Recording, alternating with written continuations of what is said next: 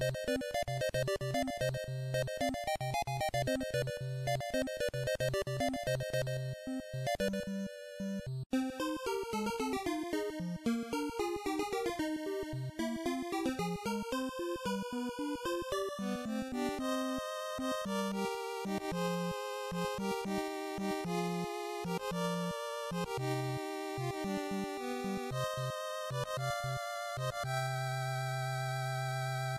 Hei ja tervetuloa Takapölkky-podcastin pariin tuohon hieman retrompaan puheohjelmaan, jonka juontajien kropat eivät kaikesta valmistautumisesta huolimatta olleet valmiina sittenkään.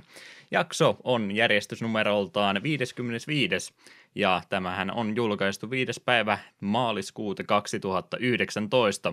Ja tämän jakson päähänä olisi NES-peli Crystallis, tuommoinen ehkä vähän tuntemattomampi peli, mitä täällä Euroopan päässä koskaan ollut julkaistu siitä ja vähän muustakin juttelemassa. Ja tuttuun tapaan jälleen kerran ne henkilöt nimeltä Juha Lankesin taas arkkuansaan Lehtinen sekä Eetu Jäisessä ylämäessä kannattaa hyppiä Hinkkanen. minä, minä hyväksyn nämä nimet. Kaikesta huolimatta kelpas. Kaikesta huolimatta. On Plus jo ainakin etäisesti peliin liittyviä lisänimi. Kyllä, ja etenkin tuo minulle antamasi lisänimi niin sattui vähän sieluun, koska minulla kesti hetken aikaa tajuta kyseinen asia. Ei, ei spoilereita etu. ei näin vaiheessa, varhaisessa vaiheessa ainakaan. Jes, jes. Mulla ei oikeastaan sulle mitään sen kummoisempaa lisäkysymystä tähän alkuun ole, muuta kuin ulkona on kaunis päivä ja sehän on mukava tällä sisällä viettää. Totta kai. Ei toina mennä ulos aurinkoon. Ei todellakaan. Puhutaan mieluummin sekä uusista että vähän vanhoistakin peleistä, vai toisenpäin kuin se pitäisi olla. Kai meidän pitäisi enemmän niistä vanhoista puhua, mutta uusia tulee ehkä pelattua nyt ainakin tällä hetkellä enemmän vai miltä sun lista näyttää? No, no joo, jossain määrin uusia enemmän. Te olette varmaan jo kyllästynyt tästä kuulemaan, mutta Vesperia, mutta nyt se on vihdoin ja viimein läpi. 50 tuntia taisi pelikello näyttää, hahmot oli siinä 60 tienoilla ja siitä kyllä jäi kaikin puolin hyvä fiilis. Varsin mainio Tales. Ja ymmärrän kyllä tosiaan, että miksi niin monen, monen ihmisen listalla siellä korkealla sijoituksella on. se tuntui varsin sopivalta, joskin vähän teki mieli huuta bullshittia, kun viimeisen bossin tämä, tämä Mystic Art oli sellainen, joka heitti koko tiimin yhteen helaan, niin se oli vähän väsyttävää, mm. kun se kerkesi heittää sen useamman kerran sen taistelun aikana, niin se oli vähän mällesää, mutta toisaalta se ei voinut tappaa sille hyökkäykselle. Niin... Ikäviä efektejä, joita ei pysty niinku ylilevuttamaankaan mitenkään. Jep. Joskin siinä olisi tasapainottu sen verran, että sillä oli hetken aikaa tunnin sen jälkeen, että yleensä siihen kerkesi sen heltti esiin ja heittää, Paitsi jos oli hölmöillyt niin, että just ennen kuin se on niin kuin tarvitsisi valmistautumaan siihen, niin siinä vaiheessa rupesi käyttämään esineitä, ja kun siinä on se cooldowni esineiden välissä, niin se joudun kaksi kertaa sitä vikapossia yrittämään juuri sen takia, kun hölmöili vähän esineiden kanssa, ja oli cooldowni päällä juuri sillä hetkellä, kun se sen iskun heittää, ja sitten minä olin vähän pulassa. En enää kerennyt koko partia hiilaamaan tarpeeksi. Hmm. Joo, mä siitä nyt tosiaan niin kauan ollut, kun mä sen Vesperian silloin pelasin, mutta, mutta, mutta mä en oikein muista tota, pääpahiksen motiiveista juurikaan mitään, että se oli vähän semmoinen silmät puolilla kiinni auki koko ajan, vaan mm, mä oon nyt eri mieltä asioista, niin kai meidän täytyy vähän tapella tässä nyt sitten. No joo, se oli vähän, kanssa semmoinen vähän puskista viimeinen possi. Jossain määrin oli se kyllä semmoinen hahmo, että oli se nähty jopa monta kertaa ja se ei alkuun ollut pahissa silleen, mutta se oli vähän niin kuin kuitenkin silleen, että se varsinainen uhka, mikä maailmalla oli, niin tuli aika loppumetreille ja mm. Mm ei ollut semmoinen loppupahis, joka viiksensä pyöritteli ja haha, minä teen ikäviä asioita. Jep. Mutta joo, se oli kyllä tosiaan varsin mainio peli. Olisi siinä vielä aika paljon vapaista tehtävää ilmeisesti, jotain bonusdunkkuja on, ja vähän katteli, että kun on kertaalleen lopputekstit nähnyt, niin sitten jos hankkii kaikki Ultimate Weaponit, niin pääsee haastamaan vielä viimeisen bossin jälkeen, jos se vetää uudelleen, niin vielä kolmannen formin. Mm. Tää. Joo, se oli mun alkuperäisessäkin. Kyllä mä sen silloin kattelin, mutta Enpä jaksanut itse niin paljon ruveta lisää pelaamaan.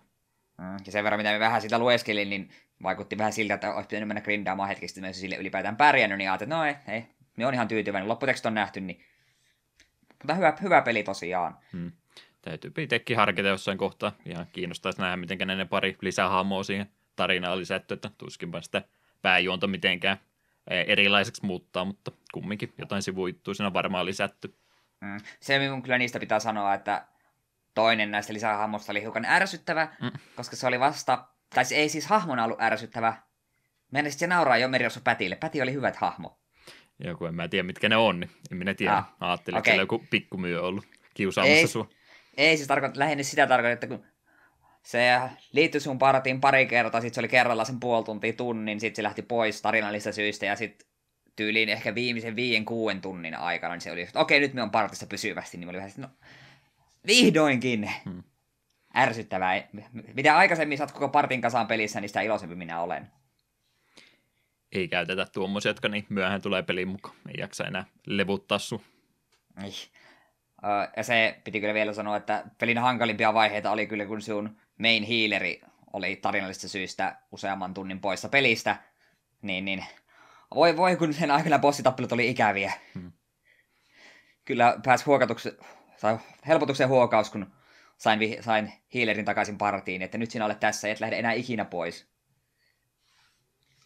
Päkit vaan tyhjiksi niistä itemeistä, mitä hamsteraat sinne.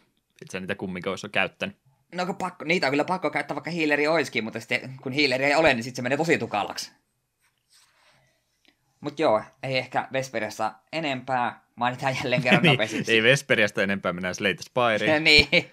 No me nyt tällä kertaa haluaa puhua niin paljon. Me olemme sinne taas edistynyt.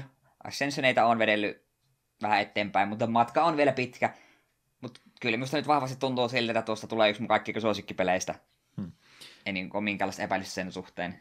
Tunnettu peli on, mutta jostain kumman syystä sä oot ottanut omaksi tehtäväkseen nyt sitä puskaradiota siltäkin harrastaa vielä näin myö- jäl- jälkeenpäin, kun se on tota, ekaa kertaa julkaistu. Niin, Maksetaanko sulle jotain tästä? Myönnä. kumpa maksettaisikin. Mutta ei, hie- hieno peli, suosittelen lämpimästi kaikille. Ja puhun siitä enemmän sitten varmaan, kunhan rupeaa jotain isompia tavoitteita olla siinä takana. Rupeatko latauskoodeja jakamaan jakso- tulevissa jaksoissa sitten? Eh- ehkä voisi harkita vähän, vähän kehittäjän puolella tämä viesti, että hei, me, me voisin pro, promota teitä vielä vähän lisää. Meillä on tämmöinen aika iso podcasti, että se on varmasti te myyntiä nostettu. Mutta joo, sitten tällainen peli, mikä me viimeksi taittiin molemmat mainita, mutta ei vielä silloin kumpikaan ollut tätä testaillut. Nimittäin tuo Tetris 99. Kyllähän se kun ilmanen peli on, niin, tai no ilmanen ja ilmanen pitää se Switch Online-palvelu olla maksettuna, niin ajattelin, että no testaillaanpa, ja yhtenä iltana meistä ehkä tunnin pelasin, ja totesin, että kyllä tämä on paras Battle Royale, mitä mä oon pelannut. Mhm. Mm-hmm. Joskin se on myös ainut Battle Royale, mitä mä oon pelannut, mutta se on huomattavasti enemmän kuin mikä, mitä, mikä muun suhteen, niin Ei mitään ärsyttäviä tansseja ollut tuossa pelissä, niin se on iso plussa. mm, Joo, molemmat sitä nyt on sitten pelannut, kun mäkin siihen sitten innostuin kokeilemaan. Ja siihen on perus Tetrishän se on, ettei siinä mitään semmoista ekstraa sinänsä ole laitettu, että kaikki perusmekaniikat toimii, että kaikki mun skillsit sieltä Gamepoint tota, Tetriksestä asti, niin en ole päivittänyt mun taitoja ollenkaan, että samalla perusosaamisella edelleenkin pelata. Ihan hyvin näköjään pärjääkin vielä. joo, kyllä siinä, vaikka kun alkaa se yli puolet olla porukasta tippuneita, niin sitten siellä alkaa vähitellen se käyrä nousta, ja en, en ky- kykene samanlaisiin comebackkeihin, mitä ne oikeat hyvät pelaajat pystyvät suorittamaan. Kovasti oot linkkailu savejä vielä, mitä ihmiset on onnistunut lopussa saamaan. On, niitä, niitä on komea katella. Mm. Joo, ei sitä oikein ymmärrä just niin, kun ne pyörittelee niin kovasti siinä vielä lopussa ja kaikkien muuta kikkailu, T-spinnit ei iteltä vielä onnistu. Mm, Tai onnistuisi, mutta kun en tätä jo kiireen keskellä yrittää. Ne, niin, teoria minä ymmärrän, miten niitä pitäisi hyödyntää, mutta kun käytännössä ei vaan riitä aivokapasiteetti, että suunnittelisi, että okei, tuonne me saan T-spinnin ja sitten vielä kiireessä, kun pitäisi ruveta asioita miettimään, niin huh. Hmm. Juuri ja juuri osaa sen pitkän palan pitää holdissa, mutta siihen se vähän niin kuin jää. Joo, sä just niin kuin sanoit, että siis perusidea sen sama, mutta siis siinä on ne jotkut ekstra jutut. Tosiaan sinä pystyy valitsemaan se jonkun targeting-systeemi, että meneekö sinä knockouttia metsästää vai patkia kerää jotain tämmöistä siinä, mutta en mä siis edelleenkään ihan täysin ymmärtänyt, että miten se menee, kun se niin kuin vakiona antaa sulle, että ihan randomisti tapahtuu jotain siellä taustalla, että se ei niin kuin siis itse tarvitse sinänsä vaikuttaa, mutta kun vaan asetuksen vaihtaa, mutta se, että mikä niistä se oikea vaihtoehto on mihinkin tilanteeseen, niin sitä mä en ole vielä oikein ymmärtänyt. Mm. Meitä on niin kostohimoinen, että me pistää aina siihen ättäkersien kohdalle, että jos te hyökkäätte minun kimppuun, niin minä hyökkään takaisin. Mm. Tai yritän hyökätä takaisin, eikä parempikin ilmaisu. Mutta mä oon siis selvästikin parempi Tetriksen pelaaja, kun mä oon sinne neljänneksi asti päässyt kaksi kertaa. Mm, minä, olen, minä olen päässyt vaan siellä 13 kerraa, olin mm. siihen ihan tyytyväinen. Ei se ole mistään kuin toisi. Kyllä mä ainakin katson viiennestä sijasta alaspäin niin nenää vartta pitkä. Ei ne ole niin pesantteja pelkästään tuolla alapuolella. Sitä mun kyllä täytyy ihmetellä, että ketkä on ne ihmiset, jotka siellä niiden ensimmäisen sekuntia aikana tippuu pois. Mm.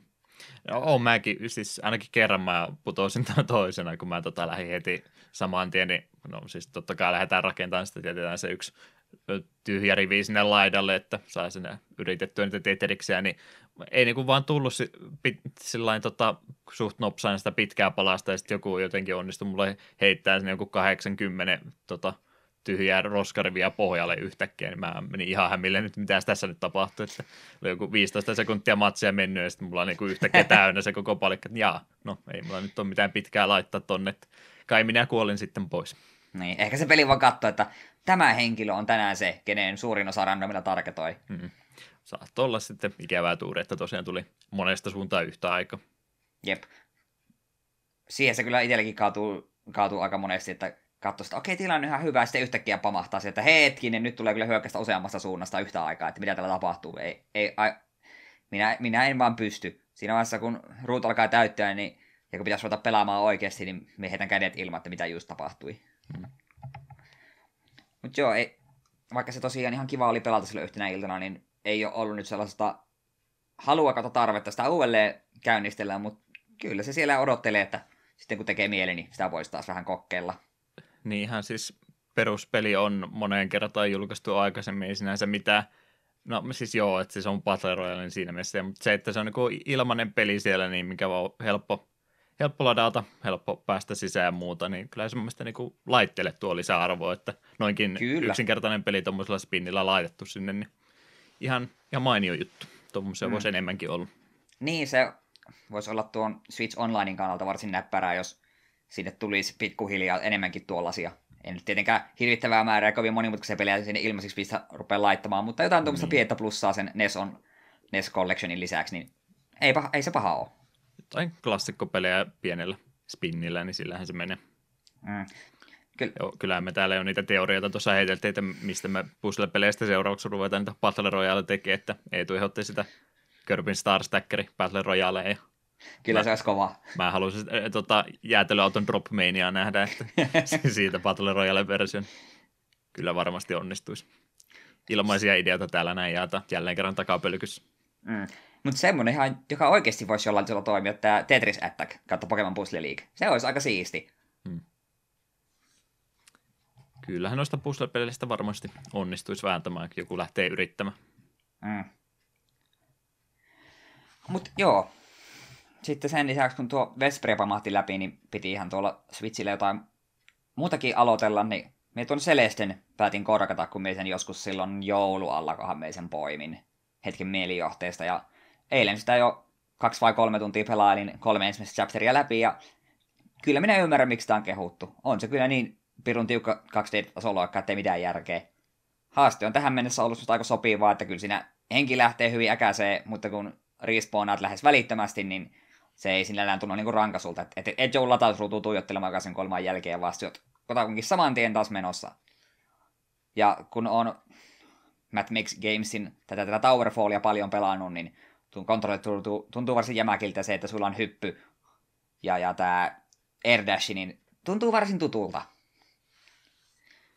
Eli tämä on tosiaan nyt sitä tasohyppelyluokkaa, että kentän läpäisemisen voi hoitaa ihan suoriteteitä ja sitten jos haluaa vaikeuttaa, niin siellä ilmeisesti jotain kerättävää matkan varrella. Joo, joka kentässä on tähän mennessä ollut 15-20. Ei kun 25 oli siinä yhdessä kentässä, siinä kolmas chapterissa. Niin semmoista mansikkaa, niistä osa on semmoisella ihan selkeillä paikoilla, että hypit täältä vähän erikoisemmin, niin saat mansikan mukaan. Ja osa on sitten ihan kunnon piilohuoneessa. Ja näiden lisäksi joka kentässä on piilottu semmoinen niin C-kasetti, tai pitäisikö sanoa B-kasetti itse asiassa, kun sen kerää, niin aukeaa chapterista vaikeampi B-side, ja ensimmäistä B-sidea me kokeilin ja totesin, että me ajan palata tänne sitten, kun ehkä myöhemmin, kun on nuo ihan peruschapterit vedetty läpi. Ja käsittääkseni tuohon, en tiedä oliko se DLCnä vai minä, niin aukeaa myös joku C-side, mikä on niin kuin vielä vaikeammat versiot kaikista kentistä, että ne sitten ilmeisesti vaatii jo oikeasti ihan oikeasti hyvää pelaamista. Vähän olin sille varuilla, kun tuosta on puhuttu, että on tosi, tosi vaikea, mutta sitten vähän tarkempi tarkastelu paljasti, että nimenomaan nuo peruskentät on suhteellisen simppeleitä, mutta sitten jos haluaa 100 prosenttia tavoittelemaan, niin sitten kannattaa pistää ne taidot, mitä Super Meat Boyssa oppineet, niin tuossa käyttöön. Hmm. Joo, itselleen ne pitänyt sen vielä piilossa sillä, että en ole kattelun muidenkaan pelaamista, että tulee kyllä jossain vaiheessa sitä kokeiltu. Tuli silloin aikanaan, kun se oli tota, selainpelihän se oli silloin aikanansa semmoinen oikein pikselipalikka peli, missä oli ehkä joku tusinan verran kenttiä, vaan se ei mikään tosi todellakaan pitkä peli ollut, mutta muista, että sellainen kun tuli yhtäkkiä mieleen, että hetkinen, tämä on muuten se sama peli tai sama nimi, mutta tosiaan tehty sitten ihan kunnon peliksi siitä, että se ei ollut vain semmoinen pelkkä pieni tämmöinen viikonloppuprojektipeli. Mm. Ja siitä, mistä on tykännyt ja mitä nyt vähän lueskelun niin ilmeisesti jatkaa myös linjalla, että jokaisessa chapterissa tulee olemaan se oma pikku gimmikki, mikä vähän sitä peruspela, perusmekaniikkaa muuttaa. Että vaikka peruskontrollit on hyvin simppelit, siellä osaat hypätä airdashata ja sitten kiivitä seiniä pitkin rajatun aikaa. Niin joka kenttä, kun opettaa jonkun uuden elementin tai näyttää tämmöisiä, että hei, tämä kenttä toimii vähän eri tavalla, niin sun jokainen tuntuu kuitenkin niin kuin tuoreelta. Ja niitä salaisuuksia oikeasti on ihan joka puolella. Niitä on, niitä on kiva etsiä ja ne on suhteellisen järkevästi piilotettu, että et joudu sokkona hyppimään rotkoihin, että onkohan täällä jotain, vaan pidät silmät auki ja vähän seurailet, että tuo seinä näyttää vähän erilaiselta ja tuossa näyttyy jotain vähän jännää, niin sieltä varmaan löytyy jotain kivaa. Ää, ja se itse piti vielä niistä, niistä mansikoista sanoa, että se on siinä mielessä, tuossa on hieno systeemi. Tulee mieleen Rayman Legends ja Rayman Origins, kun näissä oli niitä sellaisia isoja kolikoita. Että se ei riittänyt, se niin kuin vaan sait sen, vaan sun piti hetken aikaa pysyä turvassa, että sä sait sen pidettyä itselläsi. Niin tuossa vähän samalla systeemillä, että se kosket mansikkaan, niin sieltä on vielä kerännyt sitä, sun pitää päästä niin kuin turvaan vielä sen kanssa, tai tietyn aikaa pysyä hengissä. Niin sit se, niin kuin, että okei, nyt, nyt sä oot kerännyt, ja nyt jos se vaikka kuolet kiinni, niin se on kuitenkin jo tallentunut. Että et voi semmoisen itsemurhahyppyä, että minäpä nappaan tuon, niin kuin esimerkiksi Super Mario Odysseyssa tuli tehtyä joidenkin kolikkojen kanssa silleen, että no me tein itsemurhasyöksyn tuonne, se on ihan sama, kun se tallentuu se kolikko, niin ei, ei, ei toimi tuossa. Sun pitää oikeasti selvitä hengissä sieltä myös pois. Se on muista ihan, ihan hyvä systeemi. Ei mitään äkkiseltään tuu muita tuollaisia mieleen kuin just tuo ja sitten nämä just uudet Raymanit, missä ne kollektiivit oli tuo, tuolleensa. Hmm. Oliko tuossa jotain tarinan poikastakin laitettu? Joo, en siitä vielä niin hirveästi kommentoida muuta kuin tämä päähenkilö Madelin haluaa kiivitä tälle Celesten vuorelle ja siinä on muutama henkilö jo kohdattu matkan varrella, niitä on mukavia ja ihan mielenkiintoista vaikuttaa. Ei ole vielä hahmon motiivit ihan auennut, mutta vaikuttaa sympaattiselta hahmolta ja ta- muut tavarat ihmiset on myös ihan mielenkiintoisen olosia. Kaiken voi kyllä skipata, jos ei kiinnosta, mutta sitähän tuossa on myös kehottu paljon, että tuo tarina oikeasti on. Siihen on ihan oikeasti vapa nostettu. Ja mm. kun mä myöhemmin käsittelee suhteellisen vakaviakin aiheita, niin mielenkiinnolla kyllä olen jokaisen dialogin pätkän lueskellut. Täysi paketti siis. Kyllä. Mutta mut joo, siinä oikeastaan pelailut, mutta, mutta nyt tekee paluun se osio, mitä moni on odottanut. Me... Ja moni ei. Väittäisin, että useampi tätä on odottanut. Ei ole kalluppia vielä tehty tästä näin. Niin. Tämä, ky- mietityttää edelleen, että onko tämä hyvä vai huono segmentti. Mutta joo, ei ole pitkään aikaa MTGstä puhuttu ja en ole vähän aikaan kortteja ostanut, niin sitten houkutus oli liian suuri ja kävin boxin Ravnica Legionsia ostamassa Discordin puolesta ja hehkuttelinkin ja kaksi pussia jätin tänne. Siis... Täällä Dyna voi kuunnella. Täällä ne rapisee. Siis kokonaisen paketin. Kokonaisen paketin, 36 boosteria. Aivan, aivan hirveätä, siis täytyy tässä kohtaa ihan niin kysyä, että miltä se tuntui? Aivan helvetin hyvältä. Pistikö sä kädet sinne pohjalle ja pyörittelit sitä koko settiä käsissä ja totesit, että tämä on niin paras tunne elämässä ikinä? No kutakuinkin. Mm. Siivittelin boksia ja vaan siihen kattelin, että ah, niin paljon boostereita, ne kaikki ovat minun. Mä olisin ehkä että. laittanut semmoisena hyllyyn vai olisi, että ei tuota voi avata ollenkaan. Ihastelee vaan vuosikausia tuossa noin, niin saa siitä jo arvoa kovasti. Mm. Sisustuselementti suorasta. Kyllä. Siitä tosiaan niistä, mitä avasin, niin sieltä tuli jo muutamat ihan hyvät laput. Setin kalleen kortti muun muassa Hydroid Grasis. Ainakin silloin se vielä oli 230 se hinta pyöriä, eikä se edelleen siellä jossain ole. Ja... Taisi vähän alle 20 pudota. Joo. kuitenkin yleensä silleen, kun boksista saa sen kolmesta neljään mytikkiä, me on nyt kolme avannut. Tässä on kaksi vielä, että voi, eh, vois, voisiko näissä olla vielä jotain kivaa, en tiedä. Otetaan siitä selvää. Mm. MP3 muodossa boostereitten rapina. Kyllä kelpaa. Kyllä. Tää on ihan vaan dynä sinulle. Noin. Ja hy, hyppäilen tosiaan kommoneiden yli unkommonit nopsaa ja katsotaan sitten, että mikäs, her, mikäs herkku siellä varsinaisesti on, jos ollenkaan. Tosin sen verran kyllä katson kommoneista, että se on se sininen advisori, millä pystyy mylläämään, niin si, se on jopa kommoniksi. Ei nyt kallis, mutta semmoinen, että sillä on jotain merkitystä. No ei ollut sitä täällä. Ensimmäinen uncommoni Cavalcade of Calamity. Yksi väritä ja yksi punainen enchantmentti kun Gretu hyökkää, jonka power on yksi tai vähemmän, niin tämä kortti tekee yhden damaken pelaajan tai Planeswalkeriin, kenen se Gretu on hyökkäämässä. Eli lisää damakea sinun hyökkääville Gretuille käytännössä. Sitten ensimmäinen Simikin näitä hämmentäviä kortteja.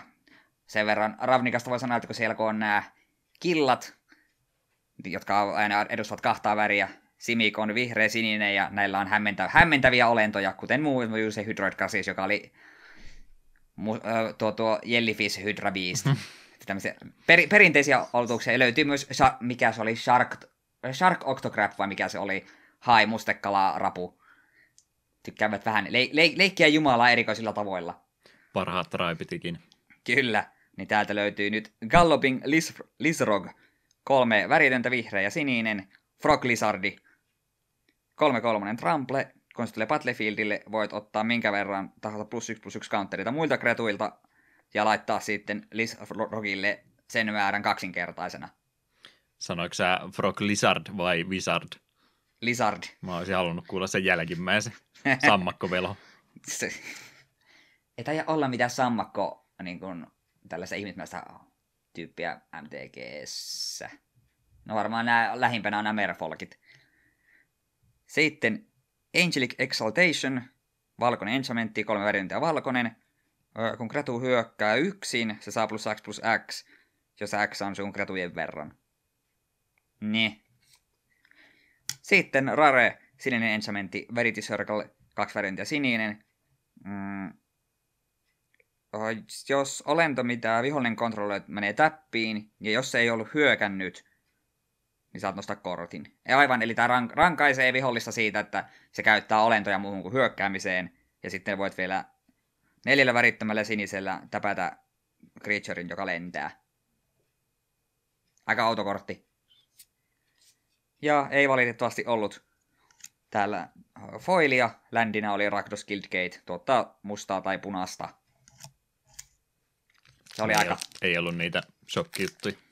Ei, ei valitettavasti tullut Shocklandia. Eikö niitä ole tuossa setissä kumminkin? On, mutta ne veraree paikan. Ah, niin, niin toki. Sitten seuraava pussi. No, mennäisin mennä liian pitkälle. Ensimmäinen Uncommoni. Skatewing Spy, kolme väritöntä ja sininen. Vedalken Rakue Mutantti. Kaksi kolmonen, viidellä värittömällä sinisellä Adapt 2, eli voit maksaa siis viisi värinöntä ja, kaksi, äh, viisi värinöntä ja sinisen ja laittaa tälle 2 plus 1 plus 1 counteria, mutta voit käyttää tämän abilitin vain, jos sillä ei ole vielä countereita. Ja sen lisäksi tämä kaveri sanoi, että jokainen gratu, jolla on plus, plus 1 counteri, niin osaa myös lentää. Ei paha. Jos pelaa juuri simikkiä, niin ne tykkäävät tehdä gratuilleen plus 1 plus countereita, niin sitten yhtäkkiä kaikki lentääkin, niin sehän käy. Sitten Sphinx of the New Brath valkoinen, valkoinen, sininen, sininen, Sphinxi, lentävä ja vigilance, eli ei hyökkääminen, ei pistä sitä täppiin.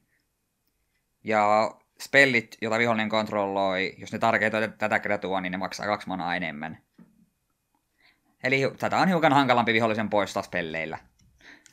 Sitten toinen, Frog Lizardi. Wizardi. Hei, ja täältähän tuli mytikki. Mesmerizing Benthid Kolme, kolme värinettä ja kaksi sinistä. Creature Octopus. Kun Mesmerizing Penthid tulee Battlefieldille, tee 2 02 sinistä illuusiokratua,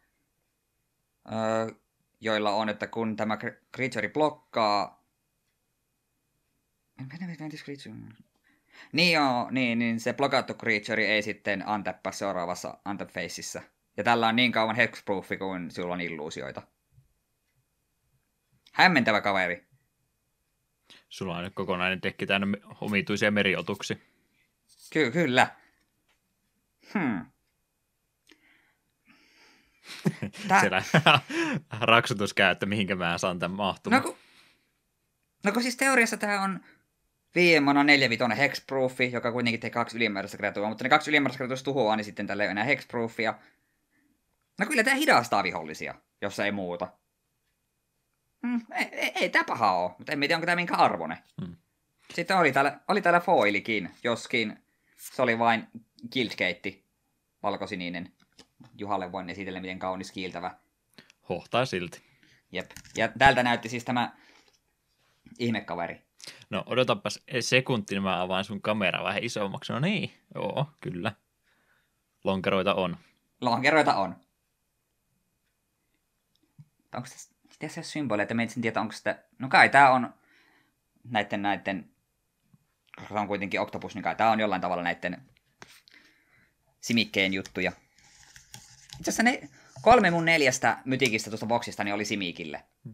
Muilla oli just se Hydroid Grasis, mikä oli just sinivihreä, sitten oli tää, joka oli sininen, sitten mä valitsin ihme Biogenic uusi, mikä oli vihreä. Eli sinivihreä oli ilmeisesti tämän boksin teema. No, Tuliko sliiveille nyt käyttö? no kyllä se jotain käyttöä. On, silti myti- on se mytiikki, vaikka et en mieti, onko tämä minkä arvoinen mytiikki. Arvokkaat lapset täytyy silti suojaa laittaa. Pitää ne laittaa. No, hm. Sa- sain sen neljännen mytiikin sitä boksista. Ja se vielä tuli tähän jaksoon mytiikki, niin äh, on ihan tyytyväinen. Et kadu ostostasi.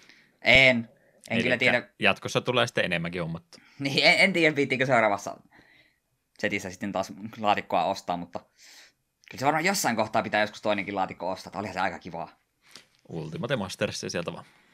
Koko laatikko. Ee, Se menee vähän turhan kalliiksi. Konsolin verran se vaan maksaa. niin. Ei se enempää. Mutta joo, siinä oli MTG-segmentti tältä erää. Katsotaan milloin se palaa ja siinä oli myös minun setit tältä erää. Kerropa Juha, Kiitos. mitä sinä olet pelaillut?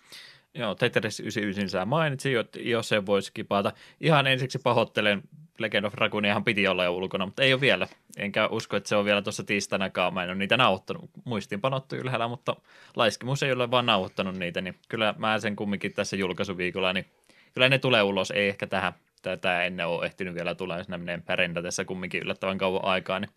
Mutta kumminkin lupaan, että se tässä viikolla tulee. Ja muutenkin nuo loput levyt, niin kyllä ne tässä huhtikuun loppuun mennessä on pois hoidettu. Siitä mun pitikin sulle sanoa. Me olin ihan innoissani, että hei, kohta varmaan rupeaa Legend of Dragonia tuossa poksahtelemaan, kun sä lupailit ennen tätä jaksoa, mutta ei, ei ole näkynyt. No kun mun piti Rokuelle vuutella Vovissa, niin siihen meni se kaikki aika. Ootko tyytyväinen, kun mä olin rehellinen?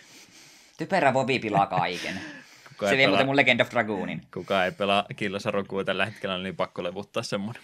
Se on mun selitys. Voi voi voi. Äh.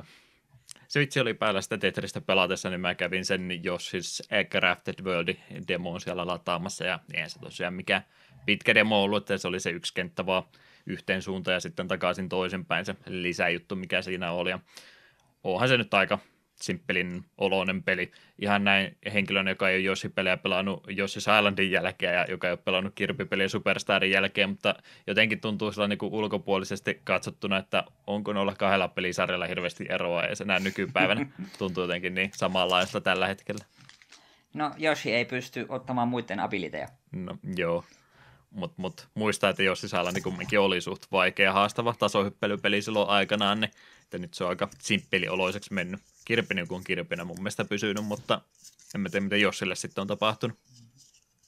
Ei niitä pelejä nyt toki niin paljon ole tullutkaan, mutta ajattelin että voisi vähän haastavampaa olla, että jotenkin pitäisi tosiaan erottaa tuosta toisesta pelisarjasta, kun ne nyt jotenkin tuntuu olevan niin samankaltaisia. No se on kyllä totta. Ja niissä on vähän se juttu, että ne ovat varsin helppoja alkuun, mutta sitten kun haluat kaiken tehdä, niin sitten vaikeusastetta löytyy vähän enemmän. Ainakin just tää se Yoshi's Woolly World, joka oli varsin mainio peli, niin se sitten kyllä, kun rupesi kaikkea siinä tekemään, niin pisti vähän luuta kurkkuun. Okei. Okay. Ehkä se sitten muuttuisi, mutta ainakaan tuon lyhkäisen demon se jäljiltä, niin ei nyt ainakaan semmoista fiilistä itselle jäänyt, että sitä olisin tässä ihan lähiaikoina ostamassa, että Ehkä sitten jossain myöhäisemmässä vaiheessa, mutta tuskinpa tulee tuommoista nyt ennakkotilattua kumminkaan. Nätin näköinenhän se oli ja kontrollit toimia ja muuta, niin mikä siinä. Mm, minä käyn sen julkaisussa hakemassa. Hmm. Kaikista huolimatta. Kyllä, minä tykkään Josh heistä. Vähän hämmäs, kun siinä sai sitä munia heittää sillä ihan tähtäämällä kunnolla, että Islandissa se oli heilu ees takaisin se mittarin. Totta kai se on huonompi systeemi se vanha, mutta kun oli siihen aikanaan tottunut niin monta kertaa sen pelin pelannut läpi, niin mä en niin ikinä muistanut, että se toimii tällä tavalla. Niin hankala.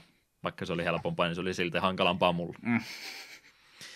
Yes, Eetun suosituksia tuolla jokunen vuosi sitten Valiant Heartsista olit puhunut ja siitä videosarjankin taisi tehdä, jota mä en halunnut katsoa, Kyllä. kun peli kiinnosti jonkin verran, niin tuli tosiaan viime kerralla mainittua muistaakseni, että tuli sitä hekaa maailmansotaa vähän tuosta tutkittu ja nyt on e, toka maailmansodan dokkareitakin tuossa Netflixistä viime aikoina vähän vilkuillut, niin jonkinlainen tuommoinen sota-aikainen juttu oli tuossa päällä, niin oli toi Valiant Hearts tosiaan tullut sitten plussapelinä tuossa jokunen aikaa sitten, niin latailin sen ja kaksi ekaa chapteria siitä tuossa ehin pois pelaamaan. Ja tosiaan graafinen tyyli tosi nätin näköinen, vaikka vähän semmoinen tyylitelty onkin, niin kumminkin ihan niin kuin koko muukin peli, niin sinänsä niin kumminkin tuon tota, lähdemateriaalinsa, niin kunnioittaa sitä, ettei tässä nyt mihinkään action-toimintapläjäykseen olla menossa, että kumminkin vakavasta aiheesta on kyse, ja vaikka sarjakuvaamainen ulkoasu on, niin kumminkin kunnioitetaan sitä e, ikäviä asioita, mitä tuolla ekassa maailmansodassa tapahtui, niin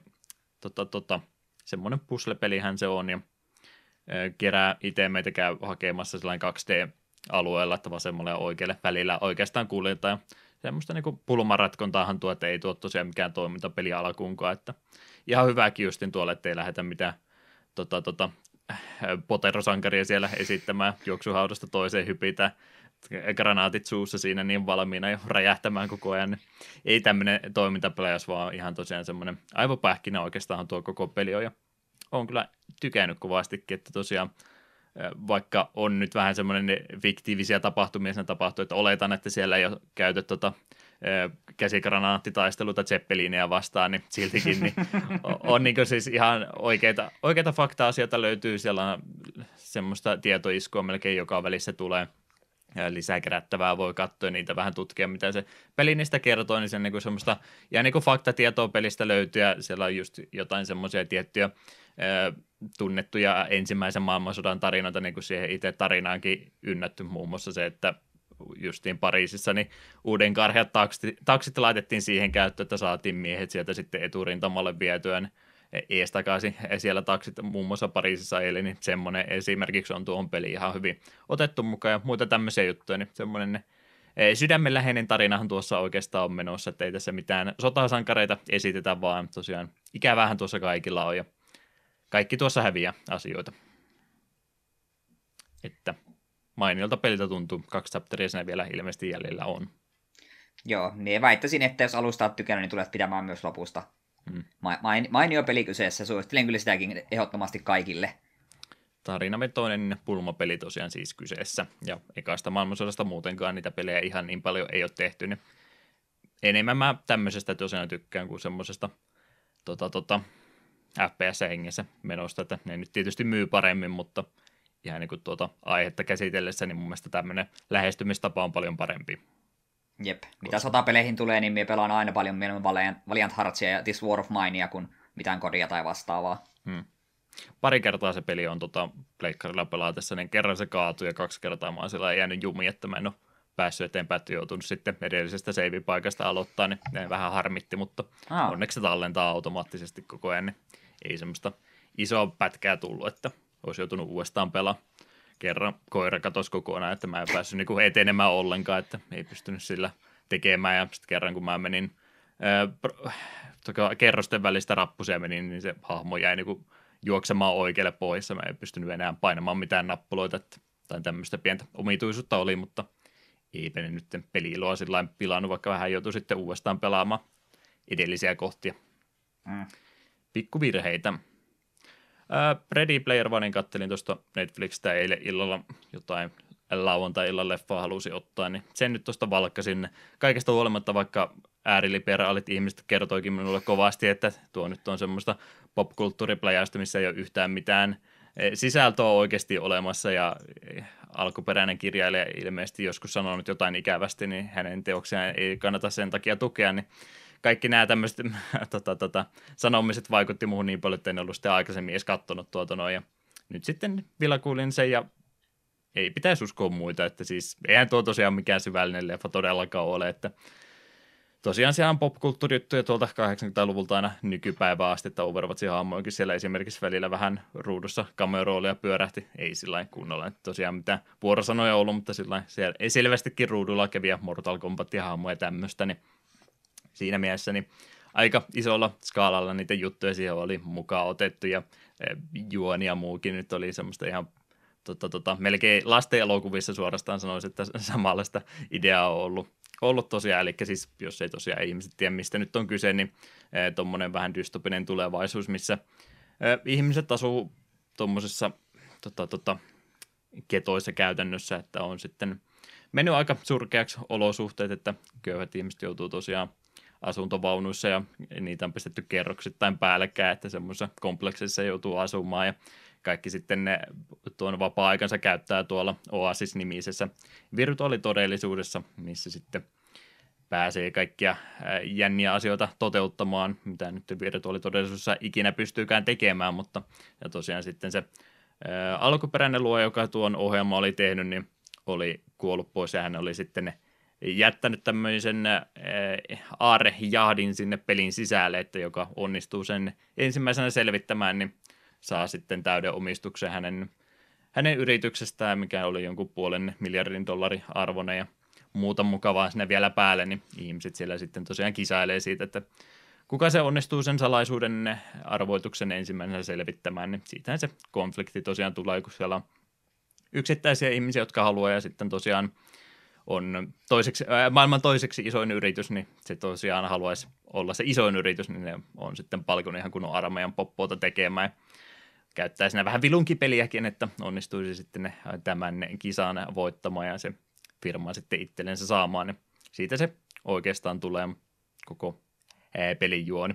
Hirveästi on CGI-tä käytetty ja tosiaan niitä popkulttuurijuttuja siinä pidet, tykitetään semmoisella liukuhinnalla, että oksat pois, mutta kaikesta huolimatta niin viihdyin kumminkin alusta loppuun, reilu kaksituntinen leffa, niin tykkäsin kaikesta huolimatta, niin täytyisi olla vaan sillä, että ei usko toista tota, sanomisia ja katsoo vaan, jos kiinnostaa ja tekee sitten omat mielipiteensä jälkeenpäin.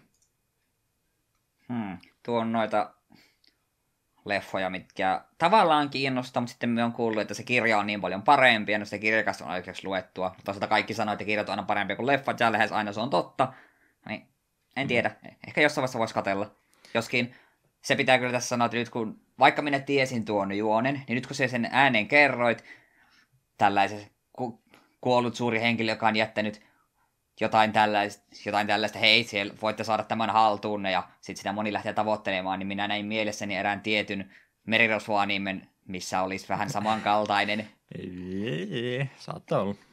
Vähän, vähän, nyt tuli, vähän tuli One Piece nyt kyllä mieleen. Saattaa tulla joo. En ole itsekään siis kirjaa silloin aikana alkaessahan se alkuperäinen kirja, niin eikö se ole melkein jotain 80-luvun alkupuolta, milloin se on tullut vai joo. tuohon aika, aika kohtaan menee, niin niin, niin, niin. Voin kuvitella, että se kirja sitten ehkä enemmän just niin se mysteerin selvittämisen niin käyttää sitä aikaa sitten jotain kohtauksia kokonaan, mitä ei ole tuohon elokuvaan otettu sen takia just, kun ne on sitten ollut vähän hidastempoisempia juttuja, mitkä ei välttämättä elokuvassa niin hyvin toimisi, niin varmaan siinä mielessä vähän erilainen kokemus se kirja, että toiminta-elokuva tuo kumminkin elokuvateatterin versio sitten oli, niin ymmärrän, että sitä on vähän erilaiseksi tehtykin. Ei ole semmoinen pyhä asia mulle se alkuperäinen kirja, niin ei mua haittanut tämä lopputulos, että elokuvasta tehtiin vähän tuommoinen toiminnallinen, kun en lähde materiaalia tiedä. Jeses, mitenkäs Eetu, tykkäätkö sinä ennätysten tekemisestä? En mä speedrunannut, jos sä sitä mietit, mutta muuten, että tykkäätkö ennätyksiä jahdata? En juurikaan. Et juurikaan. Tota, me ollaan noissa MTG-osioissa, niin maksimi on ollut kaksi. Mitäs jos avattaisiin tällä kertaa kolme boosteria? Oho. saman jakson aikana. Oho. On, olisiko se liikaa? Meneekö Nyt, siitä podcastista liikaa aikaa tämmöiseen muut? Ei missään nimessä. Mehän voidaan jättää vaikka jakson peli kokonaan pois, jos meillä on tarpeeksi vaan boostereita. Joo, ei pelkkää boosteria availua, vaan jatkossa on. Joo, otetaan kolme tällä kertaa. Tota, sä tiedät näitä vanhoja settejä varmaan enemmänkin. Tää on mulle ihan vieraan näköinen, mä tämmöisen nappasin mukaan, niin mikähän tää mahtaa olla Team Up on tän nimi. Team Up. Team Up. Oli vähän Mä- oudon näköinen, sanooko paketti mitä? Sinä huiputit minua. Tuo ei ole Niin. kyllä MTG-boosteri. Mi- mikäs tää nyt sitten on? Selvästikin Pokemon Direct on vaikuttanut sinuun liikaa. Voi ei, onko mä mennyt ostamaan Pokemon-korttia? Minua Mikä- on huiputettu. Mikä vahinko, mitä en ollut etukäteen suunnitellut alkuunkaan. Voi että, kyllä nyt nolotta. No, kai meidän täytyy tämmöinen avata sitten tässä näin. Tämä on omistettu Lionheadille. Vanha Pokemon-mestari halusi lisää korttien availua näissä jaksoissa, niin nyt avataan Pokemon-korttia sitten tässä näin. Tästä puuttuu mitä, vaan nyt, nyt mitä se Eetu siellä nyt suuta muturussansa pitää? Eikö sä iloinen tästä ei, minulla kävi jo, musta jotenkin tuntuu, että min- minun on rikrollattu nyt jo pahasti. pahemman kerran? No. Kyllä. Otetaan nyt yhden kerran. En mä ole Pokemon-kortteja ostanut 20 vuoteen, niin kai se nyt kerran saa elämässä. Ehkä Aikuiselämässä. ehkä minun eniten harmittaa tässä se, että mä oon hirveän kateellinen sieltä vaan Pokemon-kortteja. Niin. Mä pari kertaa kaupassa katsoin, että pitäisiköhän piruttaa Joo, ostaa, ei. vaikka mitään noilla tekisi. Joo, ei, en mäkään kaupasta kehaannut, että kyllä piti ihan muita keinoja myöten hankkia. Mutta tosiaan tämä Team Up ilmeisesti tämmöinen setti, että täällä on aika paljon ekaan kenin kortteja mukana, niin siinä mielessä ihan jännän näköinen. En tiedä, täällä on varmaan ne tota, rareit jossain keskellä, niin mä en nyt osaa niitä järjestää sillä, että ne tulisi viimeisenä, niin mennään tässä järjestykseen tulee. Täällähän on esimerkiksi Eetun suosikki Starteri Squirt-lehti ensimmäisenä, Jee! Watergania löytyy siltä. Numerot ei ole vielä isontunut. Ne on ilmeisesti ne tota, ihan loppupäin ne GX ja tämmöistä, niin nehän siis Power Grippiä tähän peliin tuli ihan hirveästi, mutta se nyt mua ei kiinnosta, mä vaan haluan läpällä avata yhden boosterin tässä podcastin aikana. Sitten täältä löytyy Tentakuula. Täällä on myöskin Grimer. Peachy löytyy ehdottomasti, kyllä kyllä. Dratiini on kans, joo. Tässä energiadratiini käyttää tai joku ihan omituinen merkki nykyään. Tuommoista. Ei Näytäpäs. tässä mitään, no et sä tuosta varmaan kamerasta juurikaan näe, mutta En tiedä. tuommoinen O- tota, omituinen merkki. Onko se joku Darkness tai tämmöinen? Ei tässä kumminkaan Mutta- Dragon Energia aikana ollut. Se oli mun Niin, mutta eihän normaali aikanaan niin. silloin. Niin, jep, en tiedä mikä tuo sitten on. Öö, joku R- Reverse Foili, Fairy Charmi UP. Mitähän tämä tekee? Jotain ultrapisteiltä suojaa anta. Okei. Okay. Ihan kiva. öö, tämä setin rare ilmeisesti, tai siis mikä on se ihan viimeinen, niin täällä on näköjään Foili Zapdos. Huhhuh. Uu! Onko se edes hyvä? Ja kuuleman mukaan saatte jopa olla. Mitä se tekee? Thunderous Assaultti, 10 plus. Ja jos tämä Pokemoni on ollut pentsillä ja tulee aktiiviseksi Pokemoniksi, niin tämä hyökkäys tekee 70 enemmän vahinko. Aa, aika pelottava. Hirmuinen. Mitenköhän sitä pallotellaan pentsi aktiivisen välillä. En ole tarpeeksi niin. Pokemonia pelannut. Varmaan on joku Pokemon Power tai vastaan, mikä sallii tuosta vaihtoa. Paljon se tarvitsi energiaa ja paljon sillä oli HP. 110 on HP tämä.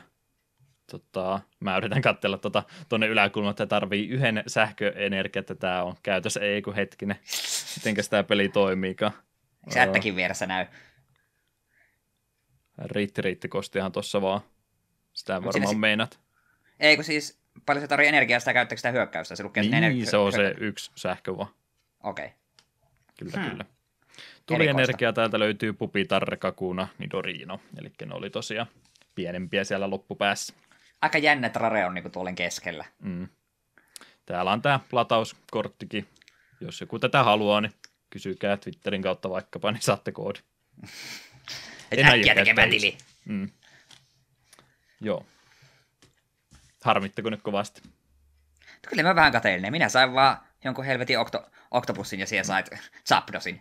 niin, automaattisesti parempi kyllä Zapdos Niin. nyt aina tuommoista MTG-kortit voittaa. Ja mieti, jos tekee sa- sata, mitä, 80 damagea tekee sille hyökkäykselle ja sillä on 110 HP. Eihän me nyt mun nelivitoselle pärjää sille niinku yhtään. Ei, Tämä on ei, ihan ei. kaikin puolin epäreilua. Ei MTG-kortit pärjää, äh, pärjää alkuun. Joo, ei, ei. Mut joo, Pitää en, si- en, silti mä, Pokemonia. en mä kaupastakin ihan tosiaankaan ruveta Pokemon-kortteja 30 vajaana ostamaan, että kyllä mä ihan poromakiesta noin tilasia. Kun se nyt koko kirjekuori oli, niin pistettiin kirjekuori täyteen, niin on täällä MTG-korttiakin sitten. Minun on rikrollattu uudelleen. Tää nyt, nyt. Tupla Rickroll. Huhhuh.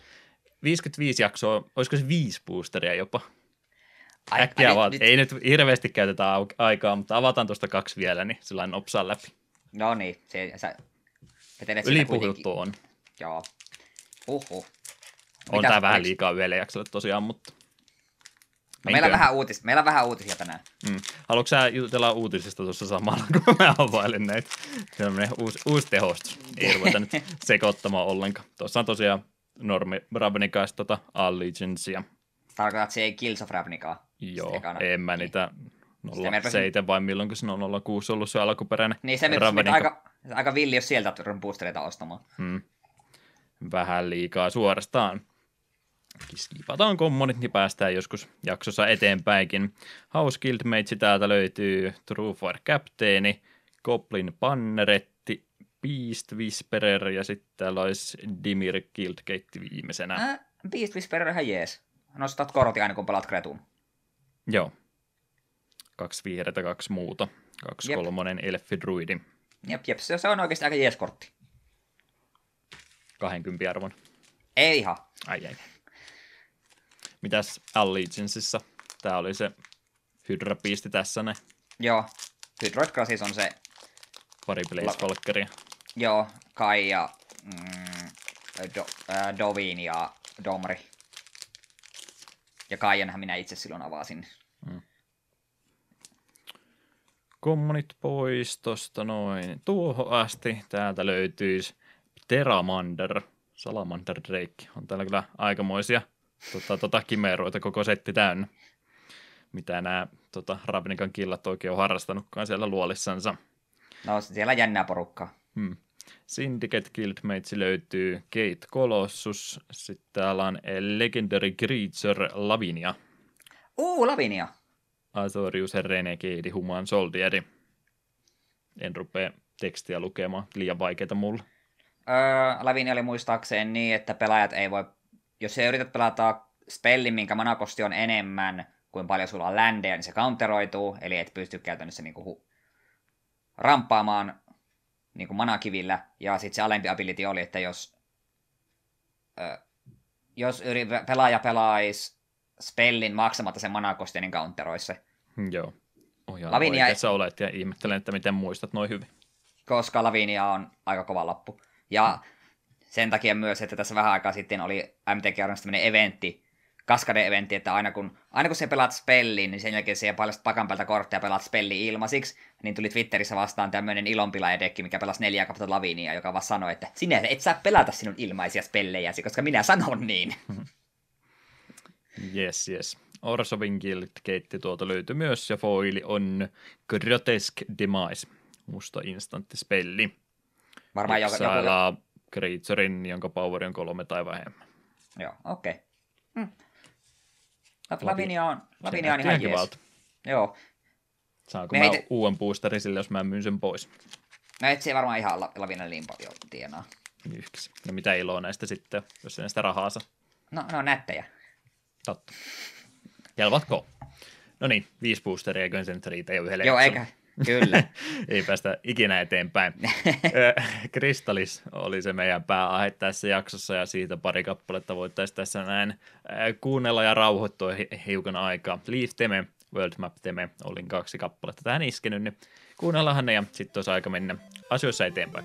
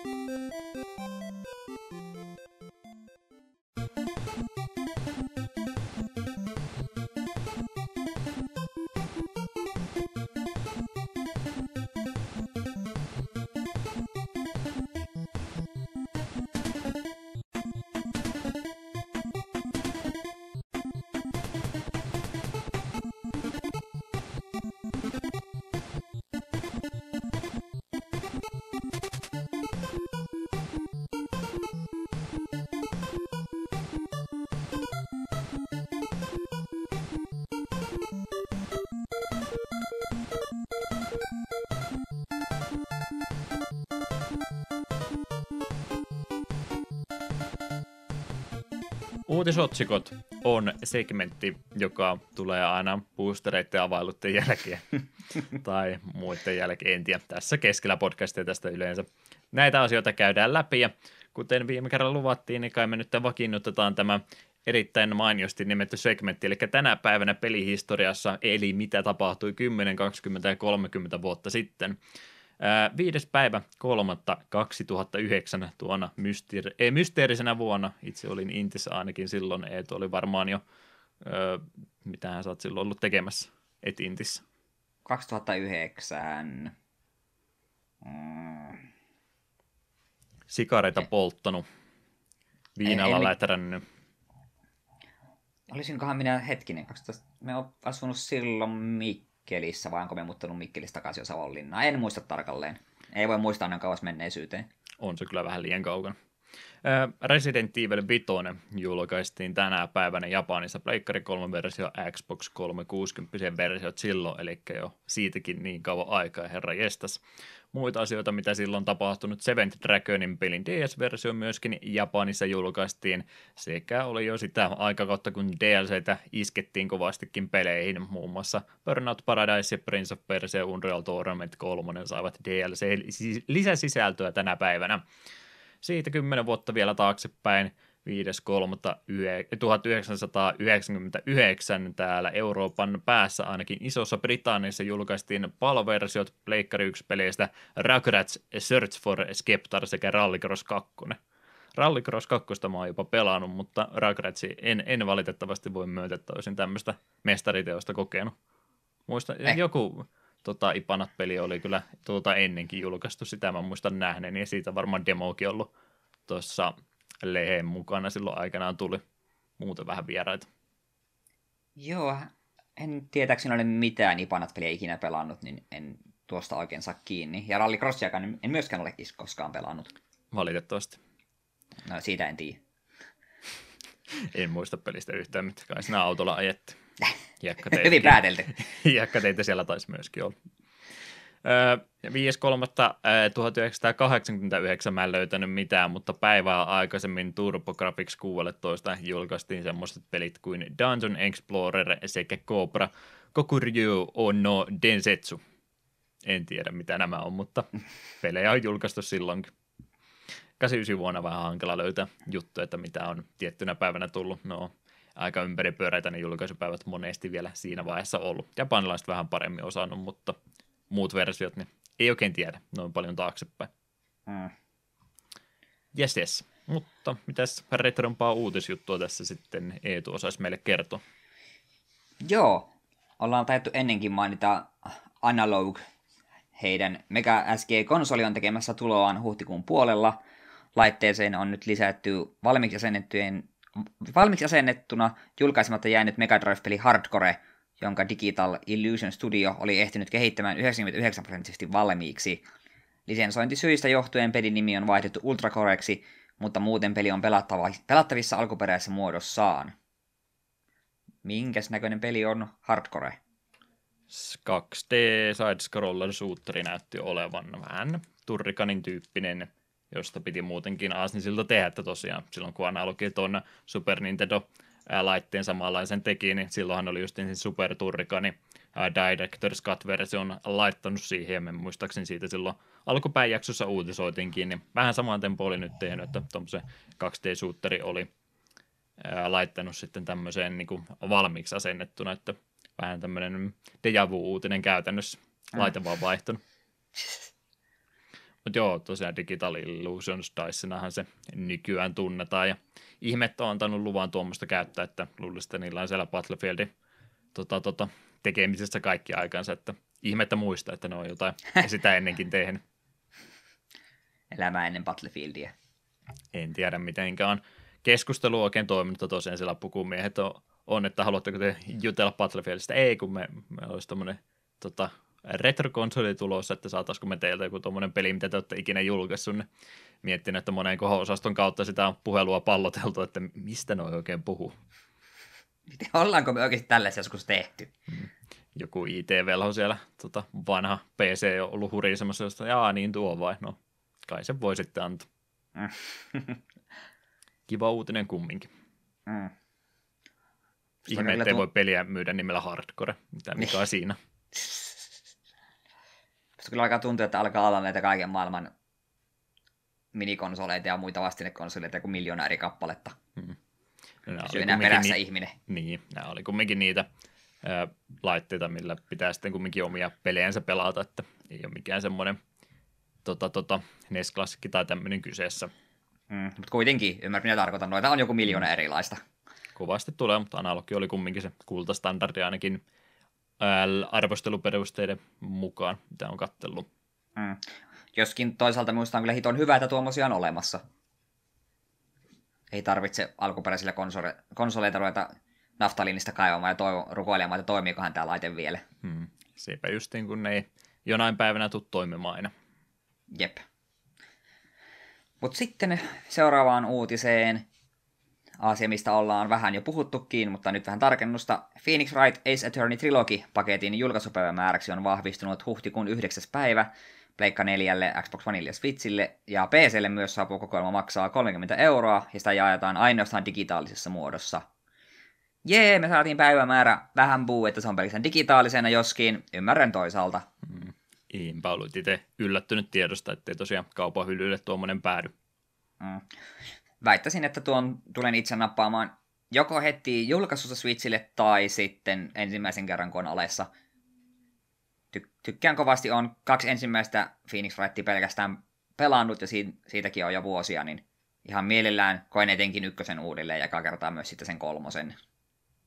Sanoin silloin, kun me tästä itse kun kuultiin eka kerta, että tämmöinen tulossa, niin puhuttiin silloinkin, niin sanoin, että se ekan, ekan peli olin silloin pelannut, mutta tosiaan siitä eteenpäin on ihan itsellekin vierasta, että kuulostaa ihan hyvältä diililtä tuo 30 pääsen ne loputkin sitten vähän isommalta ruudulta katsoa. Jep. Mu- ja, Muistaaksä tosiaan, mikä se oli se mun kokemus siitä alkuperäisestä Phoenix Wrightista alkuperäinen? enpäs muista. Mä olin niitä 5 euron tota, ö, puhelinversiota ladannut niistä, Aa, mikä oli, mikä oli erittäin mainio tapa Phoenix räittiä kokea. 5 euroa maksoi pelkästään tosiaan se eka keissi, mikä näin ykkösosassa oli, niin aika tyyristi hinnoiteltu, mutta toimi kumminkin. Kyllä mä sitten se DS-versio tosiaan myöhemmin pelasin pykälää parempi. Mm. Eikös tuo muuten ollut silloin puhetta, kun ne ekan kerran julkistettiin, että sitten tulee, tulisi myös se Apollo Justice-trilogia kanssa jossain välissä. Minustakin tämmöinen ainakin oli niinku te, kehi, niinku puhetta silloin, että sekin sitten tehtailtaisiin näiden jälkeen ulos. Mahtaikohan katsella, että mikä taitaa olla myyntiluvut ensin, ennen kuin ne sitä lupailee tosissa. Mm. Eli siis menkää kaikki ostamaan tuo heti, kun se tulee, koska minä haluan päästä myös Apollo Justiceit pelaamaan. Ja sitten siihen päälle vielä voisi nämä Edgeworthin omat pelit tulla. Oh, se olisi kaunista. Niitä he on ilmeisesti edes kaikkia lokalisoitukaan. Joo, näin taisi olla. Sielläkin olisi ihan uutta vielä näkemättä. Jep. Sitten voisi sen Leittonin pelit siihen vielä kaveriksi laittaa. Niin. Oliko, oliko niillä niitä crossover-pelejä useampi kuin yksi? Niitä ei tainnut olla kuin yksi. Minä olen Slaytonista pelannut kuin yhden ainoan, ja tykkäsin siitä kyllä tosi paljon. Ihan mielellään pelaisin niitäkin useamman. Jes, jes. Siirrytään pikautisten puolelle näitä uutisia, joista en jaksanut ei tule tarpeeksi muistiinpanoja kirjoittaa. Öö, tuossa alkuspiikissä näin hiukan siihen suuntaan viitaten, niin tuo Reggie Fils Aim oli nyt tosiaan sitten päättänyt, päättänyt eläkkeelle jäädä huhtikuun puolella. Ilmeisesti oli tarkoitus, että mies lähtee nyt Nintendon palveluksesta sitten pois tosiaan. Nintendo of American presidentti hän tosiaan taisi olla, eli tätä Amerikan osaston semmoinen mediakasvo, mitä varmastikin kaikki ovat tavalla tai toisella ehtineet näkemään, niin hän on tosiaan nyt sitten päättänyt, että eikö hänen, hänen uransa riitä ja siirtyy vapaa-aikaa enemmän viettämään. Ja Doug Bowser oli sitten henkilö, joka myöskin hänestä on juttua aikaisemmin ollut, niin ääneet nimettiin nyt sitten hänen seuraajaksi. Kovasti yritin vitsiä hänen sukunimestään keksiä, mutta ei, ei tullut mitään mieleen. Minusta tuntuu, että ne on kaikki tehty jo. Taisi olla.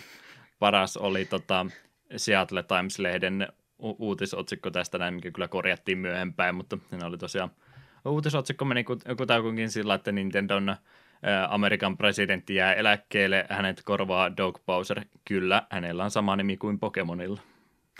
ah joo, sen olin nähnyt. se mainio. Tiesi, mistä puhui selvästikin siellä. Kyllä. Muita pikauutisia. Makelei Kalkkin, meidän suosikki lapsinäyttelijä, aikuiseksi jo kasvanut toki. Hänet oli lisätty tuohon uuteen Toutsamia Earl-peliin Backing Groovin executive produceriksi. En tiedä, mitä hän on siellä joutunut tekemään, onko ihan vaan tämmöinen mediastuntti kyseessä, mutta kiva nähdä. Miehellä on kovaa mennyt viime aikoina, hyvässä mielessä. Mm. Ei tuon suosikki näyttely. Hmm. Harmi vaan, että ilmeisesti tuo uusi Deutsche Earl on vähän saanut ristiriitaista palautetta. Oot asiaa tutkinut. Pari arvostulla luin ja oli vähän silleen, että eh, tuntui olevan aika monen mielipide, että aika turhake. Eetu tietää tämän paremmin. En ole mm. nähnyt pelikuvaa itse siitä vielä ollenkaan. Japanin maassa muuta uutista, mitä on siellä vähän ikävä uutinen ollut tosiaan aikaisemminkin jo kerrottu, mutta nyt kohta toimeenpanolle menen tuo Seikan alkuperäinen koso, äh, kotiosoite, Sega Enterprise HQ, missä aikanaan vanhat pelit on tehty, niin kyseinen ikoninen rakennus on nyt sitten kohta puolin menossa purkuun. Tuo rakennus sijaitsi tuolla Tokion laitamailla. En tiedä, oliko se syy sitten siitä, minkä takia sieltä aikanaan pois lähdettiin. Ei tosiaan, ei ne ole sitä aktiivista osoitetta nyt purkamassa, että yhtäkkiä tulee vain ilmoitus, että joo, ei voisitko lähteä talosta pois kohta romahtaa ei tosiaan siis tyhjillä on rakennus ollut, mutta en tiedä onko sitä huono sijainti ollut vai liian pieneksi sitten aikanaan se jäänyt, en, tarina ei kerro minkä takia sieltä pois lähdettiin, mutta kumminkin niin monelle merkinnyt paljonkin tuo rakennus aikanaan ja edelliset vanhat työntekijät ja nykyisetkin työntekijät, jotka siellä pitkään ollut, niin siitä vähän harmitteli, että voi voi kun oli rakas rakennus tuo aikana ja se nyt sitten puretaan pois. Jotkut sitä jo vaati, että se pitäisi suojelukohteeksi jättää, mutta jos nyt rupeataan jo, jokaisen firman alkuperäisiä rakennuksia säästämään, niin meillä taitaa olla pelkkää suojelukohdetta sitten ka- kaupungit enää tähän, että en mä nyt tiedä, tarviiko sitä nyt ihan noin, noin sentänsä. Kirkkoja ja muita voi säästää, mutta en nyt tiedä, tarviiko tosiaan konttoreita välttämättä ruveta noin paljon arvostamaan, että niihin ei saa koskea. Kerro Eetu mielipiteesi. Saako purka? Saa purkaa, puretaan museotkin, sama, ei museot, kun siis ne kir- kirkotkin saman tien pois. Okay, no niin. Tämä on minun mielipiteeni. Nyt, nyt lähti käsistä etu. älä, älä enää kerro mielipiteensä ikinä missä.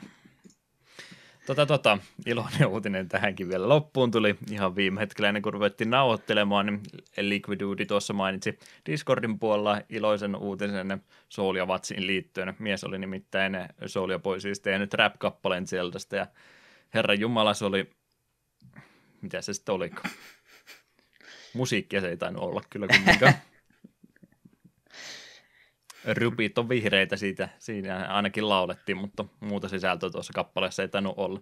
Äänikin narisi siihen malliin, että oli ilmeisesti ensimmäisenä tekona aamulla tuon kappaleen nauhoittanut ekalla otolla.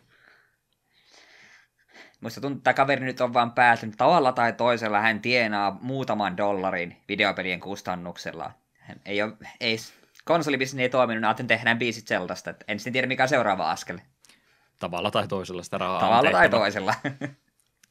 jeps, jeps, jeps.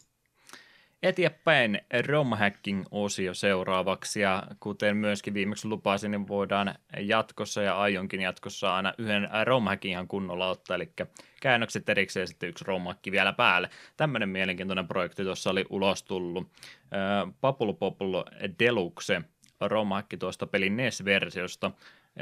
Tuossa versiossa kaikki kentät on laitettu kokonaan uusiksi, eli ei ole tosiaan mitään vanhoja kenttiä kierrätetty, vaan kaikki sata kenttää, eikö siinä taisi tainnut olla, niin kaikki Joo. on tehty alusta asti uudestaan. Pikkasen grafiikkaakin on siinä uusia elementtejä ja itemeitä sinne on myöskin hiukan muokattu, että semmoinen kokonaan uusi kokemus samalla Bubble Bobble mekaniikalla olisi tämä Deluxe-versio kyseessä plus siihen on sitten vielä salasanasysteemi isketty lisäksi, eli että jos ei save state toimi jostain kumman syystä, niin pystyy sitten salasanan kautta myös pelaamista jatkamaan, koska kerralla kaikki kenttien läpäisy niin on aika vaikeaa kumminkin, ja se on ikävä sieltä alusta asti sitten aloittaa. Ää, tästä kyseisestä romhakista vastuussa olisi Polar Hacker-niminen henkilö. Tuo on toinen Bubble Bobble yksi rakkaimpia pelejä sieltä lapsuudesta, ja nyt tämä on vielä – sama peli käytännössä tehty kokonaan uudella sisällöllä, niin tuota voisi jopa kokeilla. Joo, kyllä munkin mielenkiinnon herätti. Bubble Bobble on sellainen peruskiva peli, mitä on aina kiva pelailla, niin tuossa olisi hyvä syy kokea se uudelleen vähän uusilla mausteilla. Ja Bubble Bobble musiikki on yksi niistä maailman parhaimmista vai pahimmista korvamadoista. Mie tykkään, sieltä tulee iloinen mieli. Mm.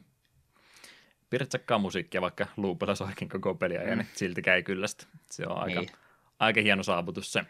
Kyllä, lähinnä sitten kun on sen 2-3 tuntia pelannut putkea ja joku tietty kenttä ei vaan meinaa mennä läpi, niin sitten se rupeaa vähän raastamaan korvia. Jep, jep. Mitäs käännöspuolella uutisjuttua ei tulla olisi kertoa? Joo, ensimmäisenä tällainen tapaus kuin Earthbound. Japanilaisille PC 6000, 6001 laitteelle julkaisu seikkailu kautta mysteeripeli, jolla ei ole mitään tekemistä Super Nintendo Earthboundin kanssa. Pelissä hahmo, hahmosi kärsii muistinmenetyksestä ja tehtävänäsi on löytää mysteerinen Lady June. Vuonna 1984 julkaistu, julkaistun peliin on kehittänyt XTAL, XTAL Soft ja pelin on kääntynyt Umbrella Termes. Olin hämmennyt, kun rupesin tätä lukemaan, että aika Earthboundia sitten, ei, ei hetkinen, jokin, jokin ei nyt täsmää. Hmm. Tosi alkeellisen näköinen tuommoinen mysteeripeli tosiaan aikansa PClle, ei mikään nätti peli ole, mutta sinänsä mitä, miltä tuo pelimekaniikka kuulostaa, niin se nyt tarvii ollenkaan netin näköinen. Käytännössä siis stillikuvia vaan ja mennään eteenpäin siinä ruudulta toiselle, niin tuolla tavalla näyttäisi tuo toimivaa. Joo, tämä vuoden peli, niin ymmärretään se. Joo, tässä kyllä kun silti kun screenshotteja katsoo, niin vaikuttaa siltä, että tämä on tehty Paintille. Mm. Kutakuinkin joo. Tosiaan nimi oli vähän erikoinen, niin oli pakko tästä mainita, että hän mennyin itsekin, kun selaili, että nyt on Earthbound mennyt vähän rumemman näköiseksi. Mm. Joo, sitten taas pitkästä aikaa yhtä tiettyä pelisarjaa, nimittäin Megami Tensei Kaiden, Last Bible. Useita pelejä kääntynyt Super on nyt julkaissut käännöksen moniosaiseen Megami Tensei-sarjan spin-off-pelille Megami Tensei Kaiden, The Last Bible. Atluksen peli on julkaistu Game Gearille vuonna 1994. Tuo on kyllä loputon suotua Megami Tensei kääntäjille varsinkin ei enää tunnu nimittäin ikinä loppuva. Tuntuu Jep. melkein harvoin se kuukausi, kun me jostain uudesta miten se käännöksestä puhuta. Mm. En kyllä pistä pahaksi, niin ihan mielenkiintoisia pelejä ne on, mutta ei vaan aika riitä noiden koluamiseen. Hmm. Joo, no aika pitkiä pelejä kumminkin on. Joo, eikä sieltä helpoimmasta päästä. Sitten vielä Black Butler, Phantom and Ghost, Jana Thompson luomaan Black Butler-sarjan perustuva Nintendo DS-peli vuodelta 2009. Valitse oma seikkailusi tyylinen peli sisältää pusleja, minipelejä ja useita ending-vaihtoehtoja. Kaksi vuotta kestänyt käännöstyö, ö, sitä työstivät Phantom and Ghost Team, joka kertoi projektin etenemistä Tumblr-sivuston kautta. Tuota Älä joku joskus suosittelee mulle, että kannattaa sarja katsoa, mutta enpä nähnyt. En tiedä, mihinkä niin. perustuu. Niin joo joo. Minulle ei tuo niin Black Butler sanonut mitään, mutta kyllä me tuon Cross Hitsuin niin kuin, ter- on niin kuin nähnyt sen, onkohan me anime katsonut yhden jakson tai mangaa joskus vähän selaillut. En sitä juurikaan tiedä, mutta siinä on hemmet, joku hemmetin butleri. Se sarja on sinällään tuttu. Et nyt vedetään aika vilja veikkauksia. Siinä varmaan joku butleri saattaa olla. Olisikohan se mustaan pukeutunut nyt tässä veikkaille? Ehkä jotain yliluonnollisia olotuksiakin tuossa saattaa olla. Ei, ei, en menisi siitä kyllä takuuseen. Eiköhän tuo ihan, ihan realistinen tapaus. Ei veikkailla enempää. Yes, uutissegmentti olisi siinä aika näppärästi heitettynä pakettiin. Storyline-teme, title-teme Kristalliksesta voitaisiin tähän väliin kuunnella, ja se olisi varmaan aika sitten tuosta itse pelistä sitten jutella vähän enemmän.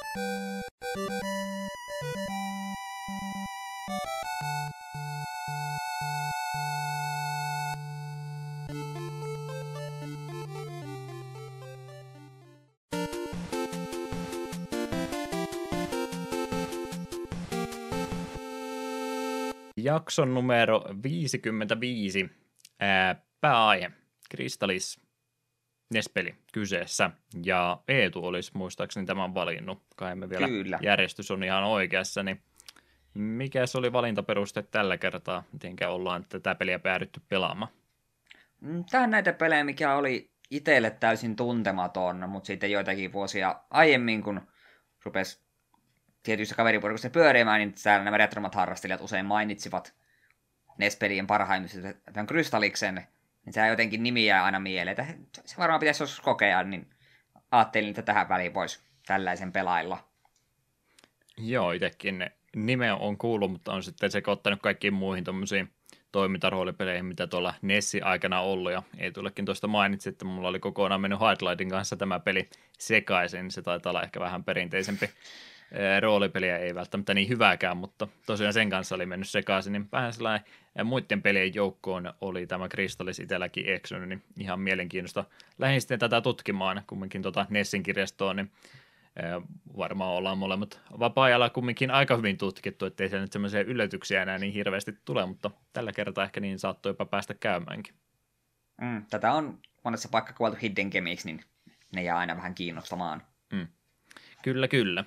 Taustatietoa voisin tässä ruveta teille kertomaan. Sen sanon kyllä ehdottomasti ensimmäiseksi, että mä olin tota, jakson muistiinpanoja valmistautuessa, niin mä tuuletin sitten, jes, meillä on SNK-peli, me on Neoturf Mastersista juteltu aikaisemmin, mä käyn sieltä kopipasteemassa kaiken kirjoittamisen, mitä mä olin laittanut, menin katsomaan vanhoja muistiinpanoja, olin näköjään silloin todennut, että kun se on Naskan tekemä peli, niin ehkä voi SNKsta jutella vähän sitten myöhemmin, löin pöytään ja totesin, hemmetti kai se täytyy nyt sitten ruveta internettiä selailemaan ja katsoa, että jutellaan SNKsta nyt sitten vähän paremmin. Mitenkäs se sanonta meneekään, että minkä taakse jättää, sen edestään löytää? Mm.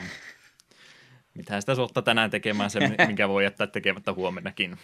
Se on varmaan todennut silloin, että syssymällä, ja nyt se syssy on täällä. Nyt syksy on koittanut valitettavasti. Mutta joo, kyllä mä asian nyt sitten lopulta tutkin.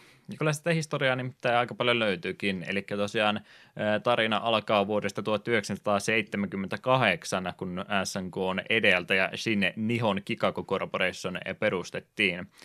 Yrityksen perustajana olisi vuonna 1944 syntynyt Eikichi Kawasaki, joka tuosta perustajatittelistä huolimatta niin osallistui kyllä pelin kehitykseen monin eri osa-alueisiin, eli ei ole pelkästään vaan tämmöinen pokumies, joka istuu isona mahonkipöytänsä ta- takana ja huutaa vaan, että myykää enemmän pelejä, vaan ihan siis pelin kehittäjä on kyseessä. Vähän semmoinen Ivatan tyyppinen henkilö taitaa siis olla, että ihan niin kuin pelin kehittäjä henkeä ja vere on, eikä tosiaan mikään bisnesmies pelkästään. Tuo Shin Nihon Kikaku-nimi kääntyy englanniksi kutakuinkin muotoon New Japan Projecti. Firma rupesi sitten aika nopean tahtiin niitä pelejä saman tien tuottamaan ja niistä ensimmäinen Osma-varsi julkaistiin jo vuonna 1979. Kyseessä on vähän semmoinen Space Invaders tyylinen suutemappi, paitsi että siellä on poistettu ne suojat sulta kokonaan. Eikö hetken, onko Space Invaderissa suoja? On. On, on. on. Mä sekoitan nyt itsekin johonkin muuhun. Niitä ää, tuo aikaisia pelejä oli niin monta samanlaista kumminkin. Mutta mut, tosiaan suojat oli siitä otettu pois ja sulla sitten oli sillä itse aluksella niin energiamittari, joka sinne sitten tyhjentyi ää, ajan kuluessa ja vahinkoakin ottaessa ilmeisesti vaan räjähtääköhän saman tien alus. Myönnettäkö, että en pelannut itse peliä, katselin vaan selosteita jälkeenpäin, mutta kumminkin pelin idea, peruskimmikki oli siinä, että aluksella on sitten se energia, täytyy vihollis alukset sieltä mahdollisimman nopsaan tuhota, jotta sitten aina neljän kentän välin tai neljän vihollisaallon välein, niin emoalus saapuu siihen ruudulle ja pystyt siellä sitten tankkaamaan energiamittarin taas täyteen, että semmoinen aikarajoitus käytännössä siinä on, millä ää, rahastettiin pelaajilta sitten jenit pois taskuista. Tuo yrityksen nimi lyhennettiin sitten muotoon SNK Corporationi vuonna 1981, millä se paljon paremmin myöhemmin tunnettiin, ja ihan viralliseksikin nimeksi se muutettiin huhtikuussa 1986. SNK menestyi alun perin tuolla arcade-puolella nimenomaan, mutta ryhtyi sitten myöhemmässä vaiheessa myöskin näitä arcade-pelejä kääntämään kotikonsolelle sekä tietokoneille myöskin, eli noita alkupään pelejä, niin varmastikin tosiaan Nessin päästä ja Sega-laitteeltakin tunnetaan, mutta kyllä sitä löytyy Commodore ja Atari ja tämmöisiäkin käännöksiä uran varrelta jo jonkin verran, varsinkin noista suositummista peleistä, Ikari Warriors ja on varmaankin jokaisen, joka ikisellä laitteella aikanaan portattu. Että, että hittituotteita sieltä jo heti alkuajoilta kyllä SNKlta löytyy enemmänkin. Mutta varsinkin noin NES-versiot, niin ne myi ää, suht hyvin, sanottakoon jopa, että erityisen hyvin. Ja sen johdosta SNK päätti sitten ruveta ihan uusia pelejä kehittämään justiin Nintendo 8-bittiselle laitteelle. Niistä ensimmäiset oli Baseball Stars 1989 ja tänään juteltava Crystallis 1990. Baseball Stars et on varmaan pelan. En. Eikä tarvi jaksoa siitä tehdä. Ei välttämättä. Hmm. SNK tunnettiin toki myöskin sitten tuosta Neo Geo-brändistänsä, eli tuommoisesta arcade-laitesarjastansa sekä sitten myös kotikonsoliversioista. Tämän perheen ensimmäinen tuote Neo Geo MVS, eli multivideosysteemi, julkaistiin vuonna 1989. Tämmöinen erikoinen kabinetti, joka mahdollisti maksimissaan kuuden eri arcade-pelin pelaamisen samalla kabinetilla – Kahta vuotta myöhemmin tästä laitteesta julkaistiin sitten semmoinen kotikäyttöön tarkoitettu versio Neo Geo AES, joka tulee sanoista Advanced Entertainment System, ja tällä tosiaan sitä Neo Geo sitä kotikonsolia, yleensä tuo AES-nimi kyllä oli tosiaan pudotettu, mutta tämä on se laite, mistä tuo Neo Geo sitten kotena, kotipäässäni tuli tutuksi. Tuota AES-laitetta myytiin aluksi ainoastaan vuokrauskäyttöön, eli vähän niin kuin Suomessa sai RLtä Nessin peliä vuokraan, niin Japanissa sai sitten eh, Neo noita itse konsoleita vuokraan vain ja ainoastaan, eli ei niinku myyty suoraan omistuskäyttöön, vaan pelkästään tuolla tavalla päiväksi pariksi, ja myöskin sitten johonkin yrityksiin, muun muassa hotelleihin ja tämmöisiin majoituspaikkoihin, missä sitten oleskelutiloissa tai ehkä huoneissa niin pääsi noita myöskin pelaamaan. Mutta koska toi kysyntä oli sitten kumminkin suht suurta, niin noita laitteita ruvettiin myymään sitten ihan ostotarkoituksessa. Tämän Neogeon kotikonsolikauden aikana niin alkunsa saivat muun muassa semmoiset pelisarjat kuin King of Fighters, Metal Slug, Samurai Showdown sekä Art of Fighting pelisarjat. Mitä tulee, ei tulla noista pelisarjoista tai ehkä muita mieleen. Muistatko SNK muita pelisarjoja? Ah, ohan niitä iso kasa. Ensimmäisenä just King of Fighters ja Metal Slug hyppää mieleen. Samurai Shodown niin mennä unohdat, että sekin on SNK käsialaa. Mm. Joo, Tappelupelisarja, mitä en ole ikinä pelannut, mutta on aina kiinnostanut. No niitä tappelupelisarjoja sieltä kyllä kovastikin löytyy, että niistä se tunnettu ja tosiaan sitten tuossa puhutaan, tai mainitsen myös ne minikonsolit, mitä tässä myöhemmin on tullut, niin nehän oli myöskin täynnä noita tappelupelejä lähinnä, että eh, sitä osaamista SNKlta kyllä kovastikin löytyy muita laitteita, mitä Neo Geo-perheeseen kuului, oli muun muassa vuonna 1994 julkaistu Neo Geo CD-konsoli Japanissa, eli CD-pohjainen konsoli kyseessä. Vuotta myöhemmin tuosta laitteesta julkaistiin semmoinen paranneltu CD-Z-versio, joka paransi sitten tuo alkuperäisen konsolin hitaita lataustaukoja, mikä mitkä oli kuuleman mukaan sen verran ikävän pitkiä, että oli ihan hyvä, että ne teki sitten tuommoisen parannellun version laitteesta – 96 SNK tosiaan sitten osti sen Nasca Corporationin, josta myöskin tuossa aikaisemmin mainitsin. Nasca Corporation oli Metal Slug-pelisarjan se alkuperäinen luoja, sekä myöskin heidän käsialansa oli sitten tuo peli Neo Turf Mastersi, josta me juteltiin jaksossa 40. Mä tykkäsin siitä kovasti, en muista Eetun mielipidettä. Ei tainnut olla ihan niin golf-ihmisiä. En ihan niin golf ole, mutta olihan se omalla tavallaan ihan kiva. Hmm. Minigolf-ihmisiä korkeinta. Kutakuinkin joo. 97 päivitettiin myös SNK tuota arcade-laitepuoltansa Hyper Neo Geo 64 julkaistiin silloin ja se oli käytännössä tarkoitettu korvaamaan tuota MVS-laitekanta. Hyper Neo Geo 64 on kyllä semmoinen niin 90-luvun tuotenimi kuin olla ja voi, mutta okei, okay, menköön nyt. 98 Neo Geo rupesi sitten myös valmistamaan taskukokoisia laitteita, eli Neo Geo Pocket julkaistiin 98 ja 99 vuonna sitten julkaistiin Pocket Color-versio. Tässä mitä mä oon kuullut juttua, niin tosiaan vähän vertaili tuonne tota, Nintendon suuntaan ja Game Boyn suuntaan, että no, mitä me nyt ruvetaan kallista, värillistä, kannettavaa konsolia tekemään, kun ne on niin, niin paljon arvokkaampia ja kalliimpia valmistajia, ne sitten ei myykään niin hyvin kuin kerran toi Game Boykin myy noin hyvin, niin ne tosiaan päätti näin, että julkaistaan harmaa tai mustavalkoinen käytännössä siis tuo poketti ja sitten Nintendo päätti, että 99, että julkaistaan Game Boy Color, niin näille kävi vähän ikävästi siinä, että no joo, kai meidänkin täytyy sitten se värillinen versio tuosta laitteesta näinkin nopeasti tehdä, mikä nyt oli vähän semmoinen pakotettu siirto, mutta varmastikin se oli yksi syystä, minkä takia sitten SNKlla rupesi vähän huonommin näinä aikoina menemään. Tuossa vuosituhannen vaihteessa tosiaan SNK oli taloudellisesti jo aikamoissa kriisissä ja se joutui sitten lopettamaan toimintansa kokonaan vuonna 2000. Tästä eteenpäin rupesi vähän omituisesti asiat menemään vähän ristiin. Tämä riippuu tietysti keneltä tätä kysyy, mutta tosiaan niin kuin pelkästään juttua tässä itse tutkin, niin ainakin meni ihan hämiilleni kokonaan, mutta no yrityksen omaisuudet pääty vähän niin kuin kahdelle ihmiselle yhtä aikaa tai kahdelle omistajalle yhtä aikaa.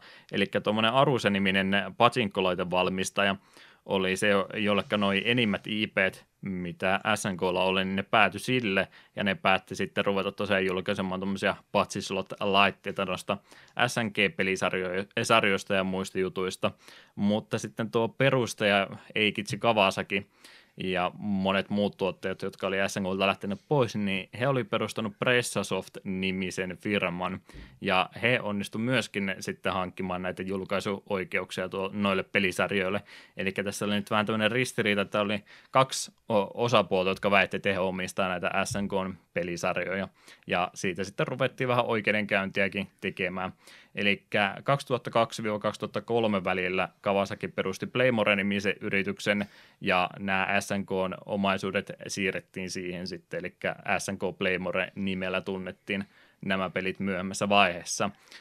Hän haastoi tuon Arusen oikeuteen noiden pelisarjojen väärinkäytöstä ja saikin sitten tuo SNK-nimen itsellensä omistukseen. Ja siinä kohtaa tosiaan se SNK Play, Playmore-nimikin niin muuttui viralliseksi 2004 tuo oikeudenkäynti päättyi, SNG Playmore sai sitten voitettua tämän väittelyn ja siitä sitten saatiin 5,5 miljardin, tuossa lukee biljoonan, mutta miljardeista puhutaan, niin Jenin korvaukset siitä kuulostaa tietysti hurjalta, mutta kun se on se jaetaan sadalla, niin 50 miljoonaa on sekin kumminkin aika paljon rahaa. On sekin rahaa. Mm. Että ehdottomasti avusti kovastikin sitten tämmöisen suht tuoreen tai uudelleen rakennetun firman niin tuo, toiminnan pyörittämisessä, niin ei se varmastikaan hukkaan se rahapotti mennyt. Siitä eteenpäin sitten tulevina vuosina SNK-pelejä nähtiin kovastikin kokoelmamuodossa, Pleikkari 2 näitä aikakautta ja siitä eteenpäin, plus sitten jotkut pelisarjat, kuten King of Fighters, sai ihan kokonaan uusia osiakin myös, ettei pelkästään uudelleen julkaisua niitä uudelleen julkaisuja kovastikin SNK tosiaan sitten harrasti ja digitaalisessa muodossa näitä kauppapaikkoja, viishoppeja ja muuta, niin SNK niitä hyödynsi hyvin paljon näitä heidän vanhoja pelejensä on pystynyt sitten jo edelliselläkin menneillä konsolilla pelaamaan digitaalisessa muodossa. 2012 SNK Playmore julkaisi Neo Geo X-käsikonsolin. Siinä oli näitä MVS ja AS aikaisia pelejä 90-luvun alkupäästä, mitä pääsi käsikonsolin muodossa pelaamaan viime aikoina toi Playmore-nimi on, on nyt ilmeisesti tosiaan pudotettu nimestä kokonaan pois. Ja ihan tässä just hiljattain vuos, ää, vuoden vaihteessa niin SNK julkaisi tuon ää, 40-vuotisen kunniaksi ää, tämän pelikokoelman. Switchille se tuli tässä jo viime vuoden puolella ja Pleikkari 4 se pitäisi vielä myöskin tässä kohtapuolin päätöä, ellei ole jopa tullutkin. Onko Eetu nähnyt kaupahyllyillä vielä? Ei ole kyllä silmää osunut.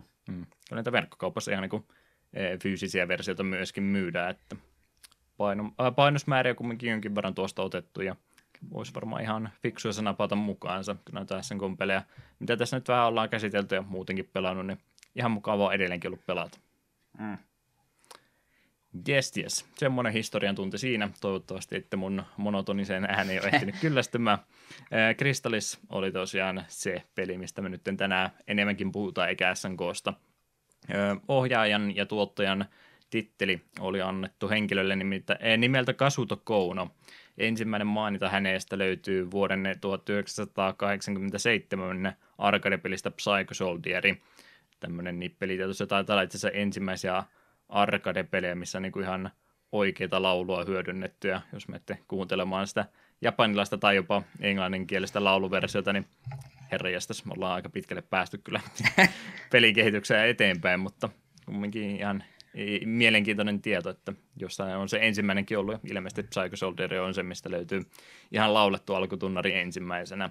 Ja viimeinen mainita hänestä ainakin tuolla nimellä löytyy sitten Sonic the Hedgehog Pocket Adventuresta vuodelta 1999, eli tosiaan Neo Geo Pocket-versio tuosta Sonicista.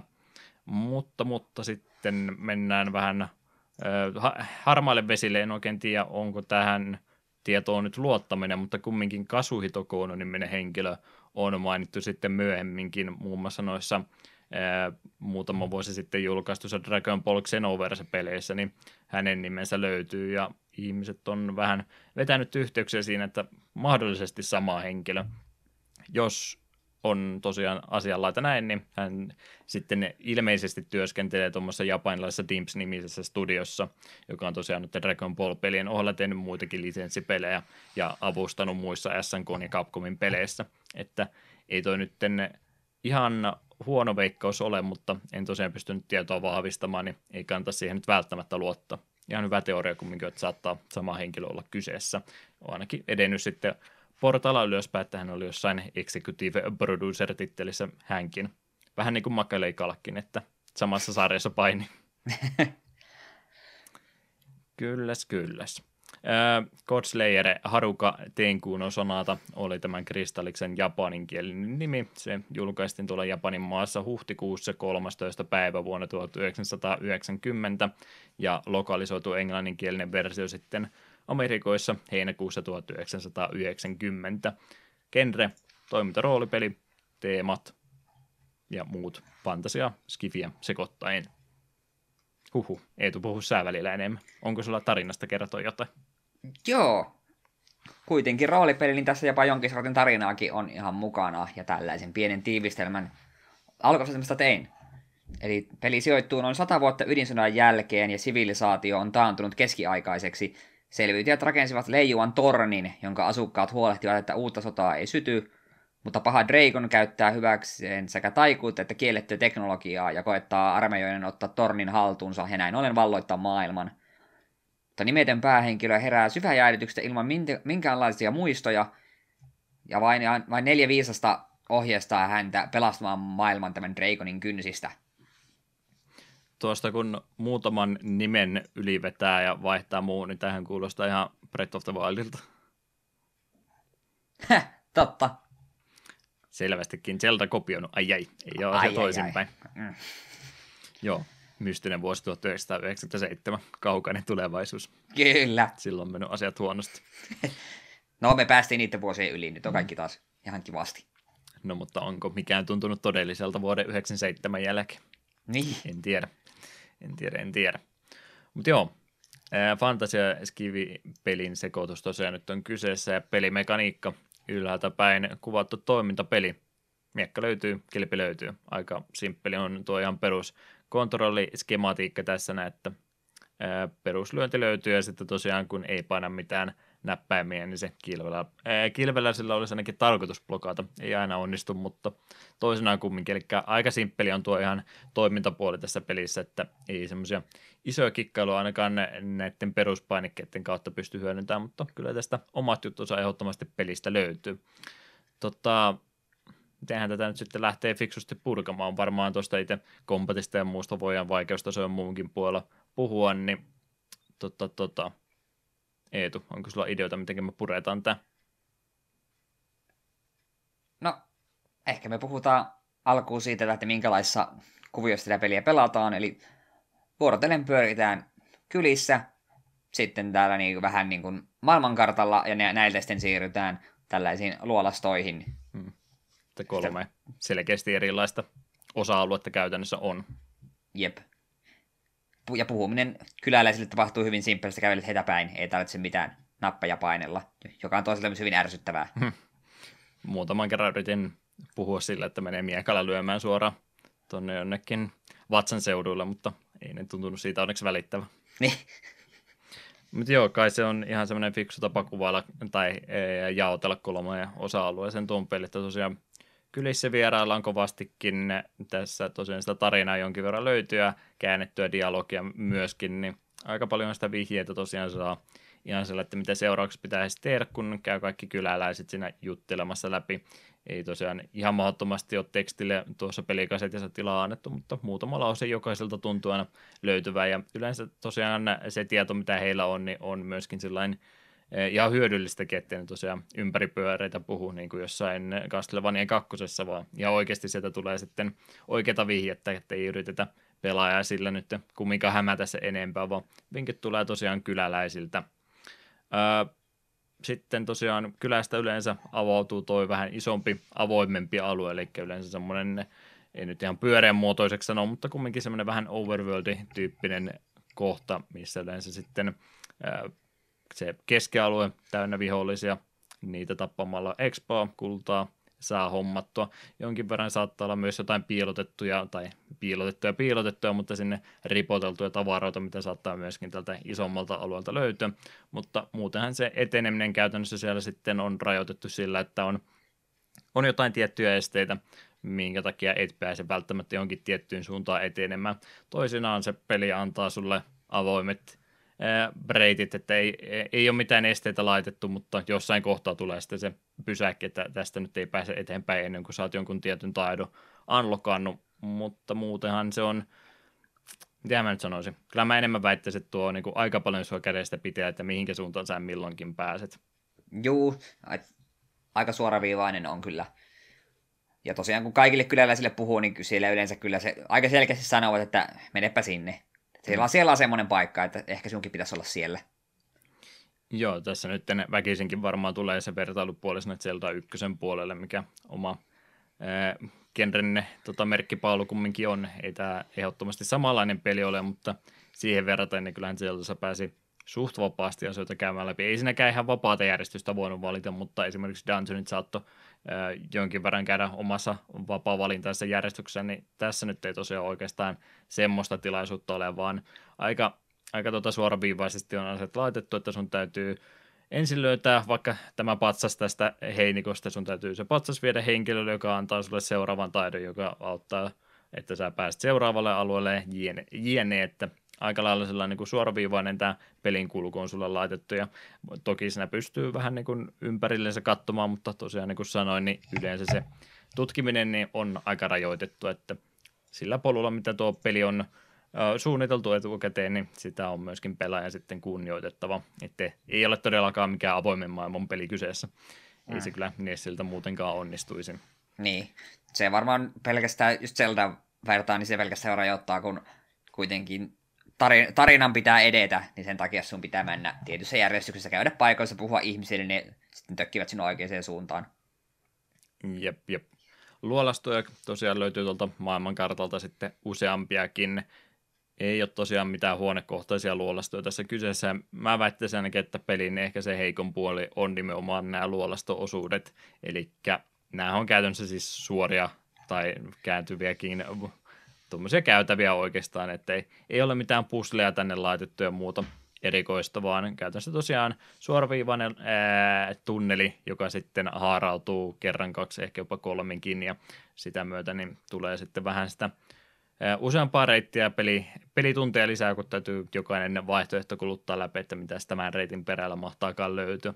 Mutta tosiaan mä olisin vähän tältä luolasta osuudelta toivonut jotain muuta. Tämä on niin kuin, mitä nyt tuosta oikein sanoisi, joutuu vaan niin jokaisen reitin käymään läpi. Ei nyt ole niin isoja luolia, että tarvitsisi omia karttoja ruveta piirtämään, mutta, mutta kumminkin, niin ne on aika niin semmoisia samannäköisiä toistensa kanssa. Niissä ei oikein ole mitään semmoisia – maamerkkiäkään, millä sä erottaisit, että oliko tämä nyt se toinen vai kolmas, kolmas reitti, vaan oikeastaan se, miten mä pelasin, niin meni johonkin luolaan, käännän joko kerta vasemmalle, oho, umpikuja, mennään yksi haara takaisinpäin, katsotaan tuo reitti. Ja yleensä niissä jotain oli, joskus siellä oli vain jotain medical herppiä tai muuta parannusitemiä, mutta tosi monesti tässä kävi sillä tavalla, että jos mä olin jumien pelin kanssa jäänyt, niin se johtui siitä, että mä en jossain luolassa ollut sitä neljättä haaraa käynyt katsomassa, että mitä siellä oli. Ja totta kai siellä oli sitten joku tarvittava itemi.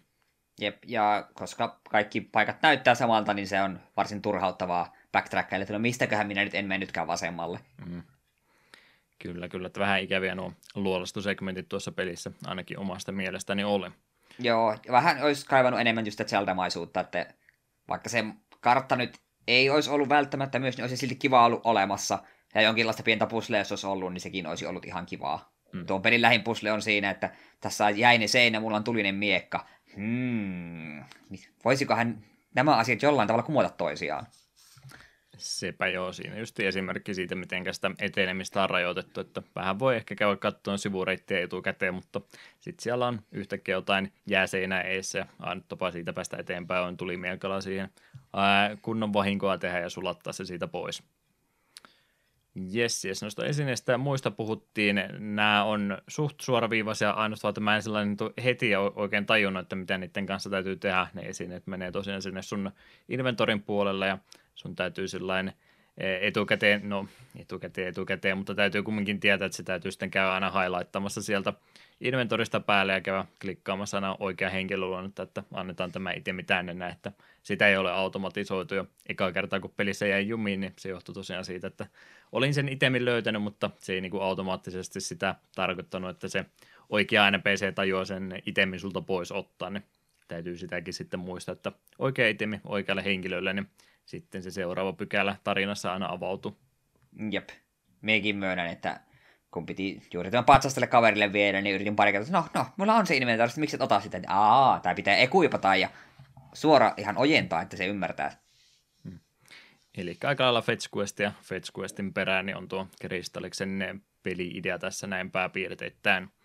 Mutta mut kyllä sitä pientä, pienen muotoista haamolevutustakin tuosta onneksi löytyy, eli pikkasen pystyy peliaamoakin tuossa vahvistamaan. Ei pysty mitään statteja tiettyihin attribuutteihin laittaa, vaan ihan oikeastaan suoraan vaan HP ja MPn määrässä löytyy, ja jokainen vihollinen antaa sen tietyn verran expa, ja se löytyy sieltä ruudun alapuolesta sitten se kertoo, että kuinka paljon kokemuspisteitä vielä tarvitaan siihen seuraavan levelin saavuttamiseen. Ja tosiaan kuten sanoin, niin ei mitään muuta semmoista vahvistusta anna muuta kuin, että helttiä ja manapisteitä vähän enemmän riittää sitten, niin pykälä helpottaa, mutta en sanoisi, että vaikka mä tuossa yhdessä kohtaa jäin pari leveliä grindaamaan, niin ei tuo pelkkä levuuttaminen nyt niin hirveästi tuossa mua ainakaan helpottanut.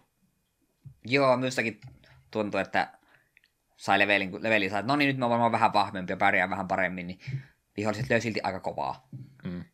Joo, aika, vaikka siinä tota helttiparissa onkin monta eri pykälää, niin siltikin niin ihan perusvihollisetkin niin yllättävän paljon sitä vahinkoa onnistuu tekemään, ja kun neljä viisi hittiä rupeaa sitten olemaan aika kuolettavaakin, niin kyllä tuossa niin varuillaan joutuu koko ajan olemaan ja jokaista vihollista kunnioittamaan, että jos se yhtäkkiä pyörähtää ympäri, niin aika iso lohko helttipaidasta lähtee ihan tuommoista perusvihollisestakin sitten pois.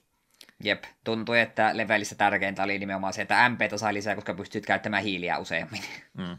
Joo, onneksi peli on antanut oliko jopa ensimmäinen taika heti, että on tuo Joo. parannustaika, että pystyy itseensä sitten sinä parantamaan. Tämä tosiaan ei viholliset pudota helttiä teemättä sulle ollenkaan, eli ainut tapa, miten sä saat sitä takaisin, niin on to, tosiaan se parannustaika, mikä vie MPtä, mutta vie tosi paljon MPtä. Sä Jep. täydellä MP palkilla saat kertalle heltit täyteen ja vähän päälle, että hirveästi sillä ei sitten saa takaisin. On sulla toki niitä parannusitemeitä, mitä saa kaupasta, ne on yllättävän kalliita verraten siihen, kuinka paljon sä kultaa vihollisilta saat, tai sitten voit innissä käydä nukkumassa, mikä nyt myöskin, ainakin jos johonkin uuteen alueeseen menet, niin ihmettelet yhtäkkiä, että hetkinen, mitäs ryöstöä tämä on täällä hotellissa, niin maksaa yöpyminen kaksi kertaa enemmän kuin edellisessä, että mitäs tämä meinaa. Olisiko siinä toiminut sillä, että kun tuossa myöhemmässä vaiheessa saa sitten teleporttiskilli, että menisi vaan aloituskylään uudestaan ja käy sieltä katsoa, että onko siellä se halvi hinta tällä hetkellä. Totta. Eipä tullut mieleen. Ehkä se myöhemmissä vaiheessa olisi ollut ihan näppärä tehdä niin. Hmm. Joo, se on vähän erikoista tosiaan, sillä tosiaan ne itemit pysyy aika lailla samana, mutta niiden hinnat sitten kasvaa sitä myötä, kuinka pisemmälle pelissä etenet, että aina vaan arvokkaampia kyliä tulee vasta, että ei, ei kertaakaan mene asia toisinpäin. Niin Ää, aika nopsaan tosiaan tuo peli sulta ne kullat sitten pois ottaa, että yöpyminen maksaa aika paljon jo rahaa verraten siihen paljon sulla on, ja varusteita sun muita pystyy sitten toki myöskin ostamaan, ja aina yleensä kun uuteen alueeseen tuut, niin katsot, että okei, hei, mulla on todellakaan noin paljon rahaa, niin yleensä sä saat ostettua ne armorit sun muut, niin siinä vaiheessa, kun sä oot sitten jo seuraavaan kaupunkiin lähdössä, että viimeisellä visiitellä käy ostamassa ne ja sitten ihmettelee, kun viiden minuutin päästä on taas uutta tarjolla. Ja niin. Ihmetellään sitten, että milloinkohan nuo saisi auki. Mm. Mutta tosiaan tämmöistä ää, kevyttä roolipelin mainosta tuohon on sillä tuotu, että levutussysteemi löytyy ja varusteita myöskin. Ei ole mitään kikkailua niiden välillä, että tuo on vaan parempi, laita se päälle. Vanhat voi käytännössä myydä pois. Hetkinen, pystyykö armoria myymään pois? Ainakin antidotit ja tämmöiset pystyy käymään myymässä tietyllä kauppialla pois, mutta armoreita mä en kyllä itse asiassa kokeillutkaan. Kyllä, minun mielestä pystyy sekä armoreita että vanhoja kilpiä myymään pois. Okay. Mielestäni niin teinkin. Ei niissä kyllä paljon takaisin saanut. Että... Niin, mietit, että onko se arvosta sitten välttämättä tilaa kumminkin on jokaiselle armorityypille siinä tarpeeksi muutenkin. Niin, tosin se tuossa on erikoista, että se et voi peruskaupassa, missä se ostat tavallisesti, voi siellä myyä, vaan erikseen kauppa, missä myydään. Hmm. No. Hämmentävä ratkaisu. No, pelilogiikan mukaan se on vähän hämmentävä ratkaisu, mutta oikeassa elämässä kyllähän se noin menee. Että sä no ruokakauppaan messun vanhoja tota, villapaitoja pois myymä. ei, ne, ei ne ota sitä vasta. Ei ole käypää valuuttaa se. Yes, yes. Äh, tosiaan siitä levuttamisesta ja muusta, niin ihan piti sanoa vähän tuohon vaikeustasoonkin verraten, niin se just niin kuin ne perusvihollisetkin yllättävän paljon vahinkoa tekee, niin tuo pelkkä grindaaminen levuttaminen, tai ei välttämättä tarvitse edes grindatakaan, vaan se, että aina kun menee pelissä eteenpäin, niin yleensä ainakin tulee melkein kaikki tietä siinä huidottua pois, niin, niin tosiaan vähän semmoisia öö, no varsinkin nopeammat viholliset, jotka kääntyy yhtäkkiä ympäri, niin saattaa aika nopsaan päästä sut yllättämään, ja se sun miekan kantama kumminkin on lähitaisteluaseen, niin se ei kovinkaan pitkä ole, niin tuossa on niin piru helppo ottaa turhaa vahinko. Joo, sen takia me pitäydyn silti vain ja ainoastaan sen charge-hyökkäyksessä. Pysyin kaukana ja ammuskelin ihmit taika-orbeja. Mm, joo, tuossa tosiaan päähammoni osa ei ihan alusta asti oikeastaan, niin ladata asettansa sillä tavalla, että hetki aikaa pitää aata pohjassa, niin se sitten ampuu semmoisen projektilen siitä miekastansa, aina kun linkkikin osaa, kun sillä on täydet heltit, sekin ampuu projektileja miekasta, niin tässä pystyy ihan jatkuvasti sitä hyödyntämään. Ainut ää, tota, miinuspuoli siinä, että sun täytyy hetken aikaa paikallaan seisoa, että se latautuu, niin olet siinä kyllä pienen hetken aikaa vaarassa, mutta yleensä kumminkin perusvihollisia vastaan ainakin, niin ei se mikään ongelma sinänsä ole. Siitä Jep. kun vahinkoa tekee, niin ne ottaa sen verran knockbackia taaksepäin, että ei niin sun iholle pääse, jos saat sellainen rytmikkäästi sitä ää, projektileisena ladattua. Jep, ja ainakin tuli miekkaalla, kun sen sai sen, sen brace, ei braceletin, mm. se ring, ring oli se ensi, niin se ampui, tuli miekka ampui semmoisen kunnon pötkäleen, mikä pisti kyllä vihollisille niin paljon knockbackia, että sai kaikissa rauhassa ladata aina uudelleen. Mm. Jeps, jeps. Tosiaan siellä luolastojen puolella, kun ne käytävät aika kapeita, että siinäkin on vähän ikävä yleensä. Toisena ne saattaa sillä yhtäkkiä tulla ja saatat itsekin pussittaa se onkin kulma, että niissä luolissa on vielä helpompi sitten vahingossa ottaa vahinkoa kuin tuolla maailman kartalla. Mm. Ja sen voisi mainita, että, että tosiaan kun tuossa on noita eri miekkoja, alkuun sulla on Airswordi, sitten saat Fireswordin ja olette sitten myöhemmin Water ja Earthswordin, niin tietyt viholliset on heikkoja vain tietylle aseelle. Mm. Eikä vaan siis heikkoja, vaan ihan se, että ne ei niinku niin, ota niin, vahinkoa joku jostain tietystä. Jep. Me voin kuvitella, miten ikävää tuo on loppumetreillä, kun sillä on neljä eri miekkaa, kun minulla, minun rupesi ärsyttämään jo siinä vaiheessa, kun oli kaksi miekkaa, ja ajattelin, että ah, tuo vihollisen tarvii se Airswordia, ah, tuo tarvii Fireswordia, ne on tuossa vierekkäin, ja äh, ärsyttävää. Hmm. Kyllä se ei ole pelin keskivaiheella rupeaa, kun on se kolmonenkin miekan saanut, niin tota, tota, se rupeaa kyllä vähän peliä siinä kärsimään, kun Nessi ohjaaja on mitä on, ja vaikka siinä kaikki, jokainen näppä ole hyödynnetty, niin siltikin niin enemmän nappuloita tarvittaessa, kun paljon on siitä kiinni just, että sun täytyy oikea asetta käyttää oikeita vihollista vastaan, niin aika paljon tuosta pelaamisesta menee aikaa siihen, kun sä vaan inventoria koko ajan räplätee sitä, että okei, mun täytyy ottaa tuo miekka noin, sitten kaksi sekuntia eteenpäin, aha, siellä on toi vihollinen, inventori auki, vaihdetaan taas miekkaa. Se on ihan muutama painellus, ei se ole iso vaiva, mutta kun sitä joutuu jatkuvasti tekemään, niin kyllähän se rupeaa niin kuin vähän peliiloa sinne syömään. Jep, ja sitä me en tiedä, että minkä ihmeen takia – kun siellä saat just ensin sitä ringiä, sitten braceletin, jokaista miekkaa kohdin, mitkä voimistaa niitä, niin sinun pitää nekin aina erikseen ekuipata, että jos sulla on tulimiekka, niin sinun pitää laittaa se tuli, tulibraceletti päälle, sitten siellä on, ah, tuolla on, tää on nyt taas noita air-vihollisia, me haluan tuon air päälle, niin jos siellä on käytetty vahvempaa charge sun pitää pistää myös air jälleen myös päälle. Mm. Siinä ei mä kauaa, kun se siellä inventariossa ne braceletit kanssa vaihe, mutta se on silti, että miksi? Miksi se vaan suoraan voi olla sillä, kun se omistaa sen tulibraceletin, niin aina kun sulla on tulimiekka, niin siellä voit käyttää sitä vahvinta charge-hyökkäystä. Se on kyllä erikoinen ratkaisu, kun et sä pysty kumminkaan eri bracelettia eri miekkaa sekoittaa niistä, mitä Niin. extra efektiä tulee, että minkä takia ne on sitten kaksi eri asiaa täytynyt laittaa. On Jep. kieltämättä vähän erikoista. Mun on se- vaikea kuvitella tilannetta, missä haluat käyttää, käyttää tulimiekkaa, mutta sitten haluat, että sulla on tulibraceletti päällä. Mm. Vähän erikoista kyllä on. Tosiaan se, kun viholliset ja tyypit vaihtelee ees takaisin, varsinkin peli edetessä, niin enemmän ja enemmän tyyppejä on, ja sitten tosiaan tulee vielä kaikki eh, seinät ja muut vasta, että okei, nyt mä oon kolme kertaa vihollisten tekijä vaihtanut, ja nyt siellä jää seinä vastassa taas tuli mekka käyttöön, jne, että kyllä aika paljon semmoista managerointipelejä menee jo pelkästään aikaa siihen, että se miekkaa vaihdat niin joka toinen sekunti. Jep. että modernilla konsolilla tämä olisi vähän ehkä helpommin onnistunut, jos jossain selkäpainikkeissa vaikkapa niin olisi pystynyt pelkästään jo miekat vaihtaa, niin auttaisi kovastikin tämmöistä peliä. Jep, Mutta ja aikansa sen- laitteelle tehty. Jep, ja sen voisi vielä sanoa itse käytössä, että jos haluat herpin vetää sitä naamaa, niin sinun pitää mennä inventaarioon, ekuipata se, mennä pois inventaariosta, painaa hyökkäysnappia, että se käyttää sen esineen, ja sitten jos sä haluat joku toisen sinne siihen valmiiksi, niin sitten sun pitää taas mennä inventaarioon ja ekuipata se uusi esine, että sä et pysty suoraan, suoraan inventaariosta vetämään esineitä käyttöön, vaan sun pitää ensin ekuipata ne. Se on tota, mua hämmässä aluksi kovastikin. Mä en mennyt ikinä muista, kun siis lyönti on p ja käyttö on Mm. Aassa. Kun mä jotenkin aina yleensä yhdistän, että ne on käytännössä kaksi samaa asiaa, niin mulla meni a, ensimmäinen tunti pelissä koko ajan siihen, että haluatko sä pudottaa tämän? Ei, ei, ei, kun mä haluan käyttää tän näin. Ja koko ajan meni väärinpäin, kun mä yritin peille niin kaiken mahdollisen tehdä. Joo, mie kanssa yhdessä vaiheessa droppasi jopa muu armorin, oli sitten, eh, mi... Onneksi mulla oli save state vähän, kauan, vähän aiempana, mutta oli siis, että eh, mi, miksi? En minä halunnut tiputtaa sitä mun armoria, mä halusin ekuipata sen.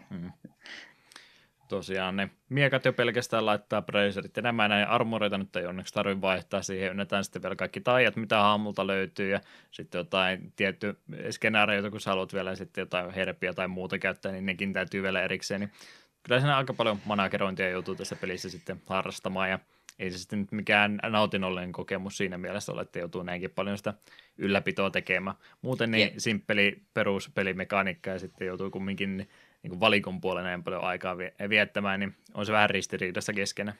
Jep, ja tuohon vielä se, mistä me mainitsin tuossa jo lisänimien kohdalla. Se varsin aikaisessa vaiheessa oot sillä Mount Saberin vuorella. Mä olin tosi pitkään siellä jumissa, että mihin mun pitää mennä. Mä oon mielestäni käynyt kaikkialla, mutta tämä yksi urpo vaan edelleen sanoa, että mun pitäisi Wind Braceleti löytää täältä jostain. Niin piti ekuipata eräs niin kuin pomppukengät. Okei, me ekuippasin. Näitä avulla nyt ilmeisesti pääsee tätä seinään kiipeämään ylöspäin. Näin me joudun lopulta googlettelemaan, mutta ei. Miksi me en pääse? Ei nämä kengät tee yhtään mitään. Sulla pitää olla ne kengät ekuipattuna, eikä mitään taikaa valittuna, niin sitten siihen voit Mm. hypä, hypätä sillä ju- uusnapilla. Sepä justiin, kun se on yksi painike tekee niin monta asiaa, niin sama painike yritti siinä tilaisuudessa sitten käyttää sekä niitä kenkiä että sitä sun taikaa, niin ei onnistu. Jep. Tavallaan ymmärrän, mutta kun peli ei tätä niin kuin millään tavalla kertonut, että sulla ei saa olla taikaa ekuipattuna silloin, kun sä haluat näitä hyppykenkiä käyttää. Ja se on ainut keino edetä tästä kohtaa, niin se oli turhauttavaa. Me käytiin aivan liian paljon aikaa siellä hemmetin luola, tai vuorella. Mhm. Mm-hmm. Tykkäsin kyllä sitä biisistä, ei siinä mitään, mutta ärsytti silti. Muuten järjestetty kumminkin. Kyllä, vaikeustaso muutenkin tuossa puhuessa, justiin puhut siitä, että joudut googlettamaan sen jutun, niin mitenkä muuten oli peliä pelaatessa, että pystyykö etenemään ihan omin neuvoin vai joutuiko jotain vinkkejä pitämään toisella näytöllä auki? Siis muuten musta pääsin etenemään suhteellisen loogisesti. Tosin sitten Mount Sabrella kävi se sama juttu, sitten se juttu, että kun olin saanut sen braceletin, niin sitten mä olin ihan ulalla, että ne miss, missä me täältä menen, kun kaikki vaan puhuu, että Mount Sabrella on outoja tyyppejä, mutta sitten mun pitikin mennä takaisin World Mappiin ja sieltä mennä toista kautta tälle samalle vuorelle. Hmm. Niin se multa meni kokonaan ohi. En olisi löytänyt sitä paikkaa ilman neuvoja.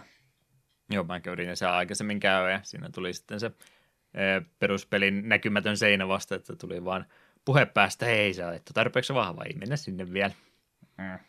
Mutta joo, minulta oli jotenkin se paikka jäänyt kokonaan tutkimatta silloin. Ja siis mä olin hyvin hämmentynyt, kun minä olin, oma, minä olin Mount Saberille, missä peli käski mun mennä, mutta ei, mä olin väärä. Mä olin mennyt sinne väärässä entrance, tai olin mennyt oikeasta entrancesta, mutta mun piti kesken kaiken mennä sinne toiselle entrancelle, mikä oli toisella puolella mappia. Hmm. Sitä, siihen, sitä en olisi varmaan en olisi löytänyt ilman Googlea. Muutama kerta itsellä tuli just sillä, että joku tietty reitti luolassa niin jäi jäi tutkimatta ja sitten mä olin ihan hämillä, että mitä mä nyt tarvinkaan, niin kyllä mä sitä rupesin sellainen semi vaiheessa niin pitämään walkthroughta sinä auki, että en mä sitä ehdottomasti koko ajan tuijottanut, mutta etikin kun rupesi vähän tuntua, että okei mä nyt ei juoksen samaa paikkaa ympyrää koko ajan, niin kyllä mä aika nopsaa sitten rupesin vilkulemaan toisen suuntaan, että väittäisin, että tuosta pelistä enemmän saa irti sillä, että ei, ei pelkästään walkthroughin käyttöä, vaikka sitä välttämättä aina tarviskaan, niin kunhan se olisi sellainen lähettyvällä koko ajan, että kyllä tässä pelissä kumminkin hyvää ehdottomasti on, niin ihan mm, mielellään tuota peliä pelaisi, niin ei vitti sitä sillä pelata, että jää sitten jumittamaan jonkun tyhmän asian takia. Niin en, en sano, että walkthroughin käyttö tässä väärin olisi. Jep. Vaikutusta me haluan vielä nopeasti mainita siellä suolla meinasi hermo mennä, kun siellä on semmosia ötököitä, mitkä menee maata pitkin, ne ei voi tappaa sun ilmamiekalle ihan hyvin, mutta sitten siellä on semmoisia lentäviä pirulaisia, joihin tarvitset tulimiekan, ja kun sä menet sinne, niin sulla ei ole vielä tulimiekkaa, niin ne lentävät pirulaiset tappavat aivan liian monta kertaa. Mm. Ne liikkuu nopsaa ja ne käy nimittäin aika ikävästi kimppuun. Välillä ne sitten vaan jotenkin pukasti, ne vaan pyörii mun ympärillä, kunhan me eteen niin tarvitsi hitaasti. Mutta jos yritit jostain niitä karkuun, niin siitä ei tullut yhtään mitään. Henki lähtee. Vaikeaksi tehty. Kyllä. Tota, tota, miten bossitaistelupuoli? Niitäkin tuosta pelistä jonkin verran löytyy, eli ei pelkkiä perusvihuja, vaan on sitten vähän haastavampiakin taisteluja vastaan tulee ajoittain, ja ne tekee vahinkoa kovasti.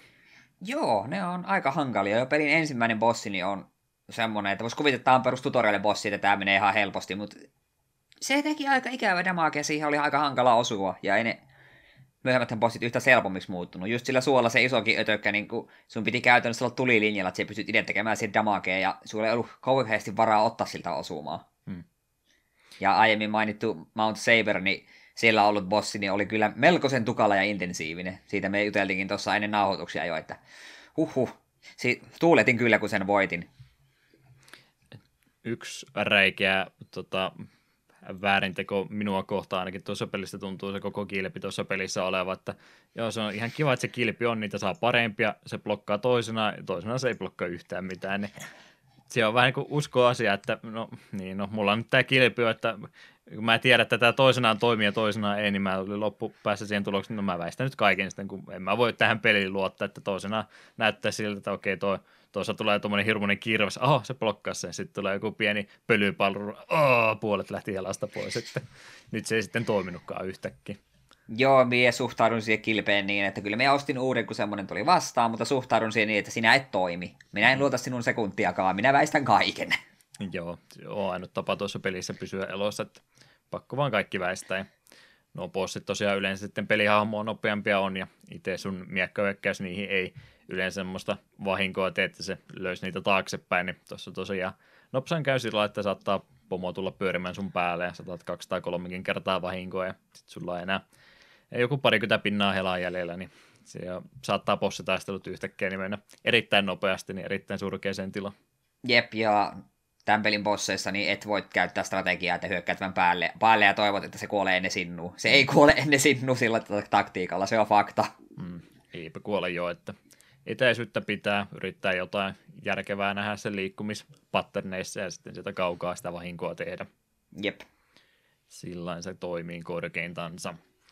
Onko vaikeustasosta noin muuten mielessänsä mitään? Eikä siinä tullut sanottua.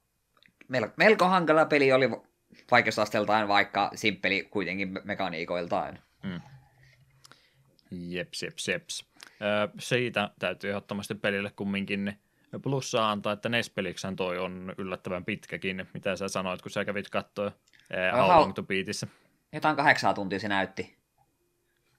Eli niin kuin per, että ihan jos... Il... Kovastikin tosiaan. Joo, se taitaa olla just semmoinen, että et juurikaan kuideja tai tällaisia käytän. Olisiko, mutta speedruni taitaa olla jokin pariin tuntiin, mutta on sekin speedrun, Nespeliksi aika pitkä speedruni. Mm. Joo, no vuoropohjaisessa RPG se ymmärtää, kun siinä se aika on nimenomaan laitettu siihen, että random encountereihin menee ja levuttamiseen niin paljon aikaa, että, että jos niitä pystyisi niin kuin free walkilla kävelemään läpi, niin totta kai sitten ne huomattiin ja niin, niin isoja pelejä olekaan, mitä ehkä pelitunnit kertoisi, mutta tämä on niin kuin yllättävänkin paljon aikaa, aikaa vie tähän. Kyllä tässäkin siis backtrackkäämistä jonkin verran tulee, mutta enimmäkseen kumminkin koko ajan mennään alueesta seuraavaa, että siinä mielessä kovastikin on sisältöä tämmöisellä pelillä. Jep tuo ajan peliksi ihan hieno saavutus kyllä. Öö, mites grafiikkapuoli? Tykkäsikö vuoden 1990 NES-peliin? Niin kyllä tuossa pelin kehittäjät ainakin graafisen suunnittelun puolella niin jotain on jo ehtinyt oppimaan. Joo, tuohan on NES-peliksi varsin nätti. Ihan mielellään sitä peliä katsoo ja kaikki viholliset ja hahmot niin olivat ihan kivan näköisiä. Hmm. Että graafisesta ulkaisusta mulla ei ole mitään valitettavaa. Vähän semmoinen, ei ihan sitä kärkikasteen graafisesti, mutta kumminkin niin selvästikin ollaan jo paljon ehtinyt tuossa menneiltä vuosilta oppimaan, että miten saa NES-peli tehtyä. Ja muutenkin se ilme on semmoinen, on se vähän semmoinen länsimaisempi fiilis. Mulla tuli pikkasen Star Tropiksikin mieleen tosta. Ha, totta.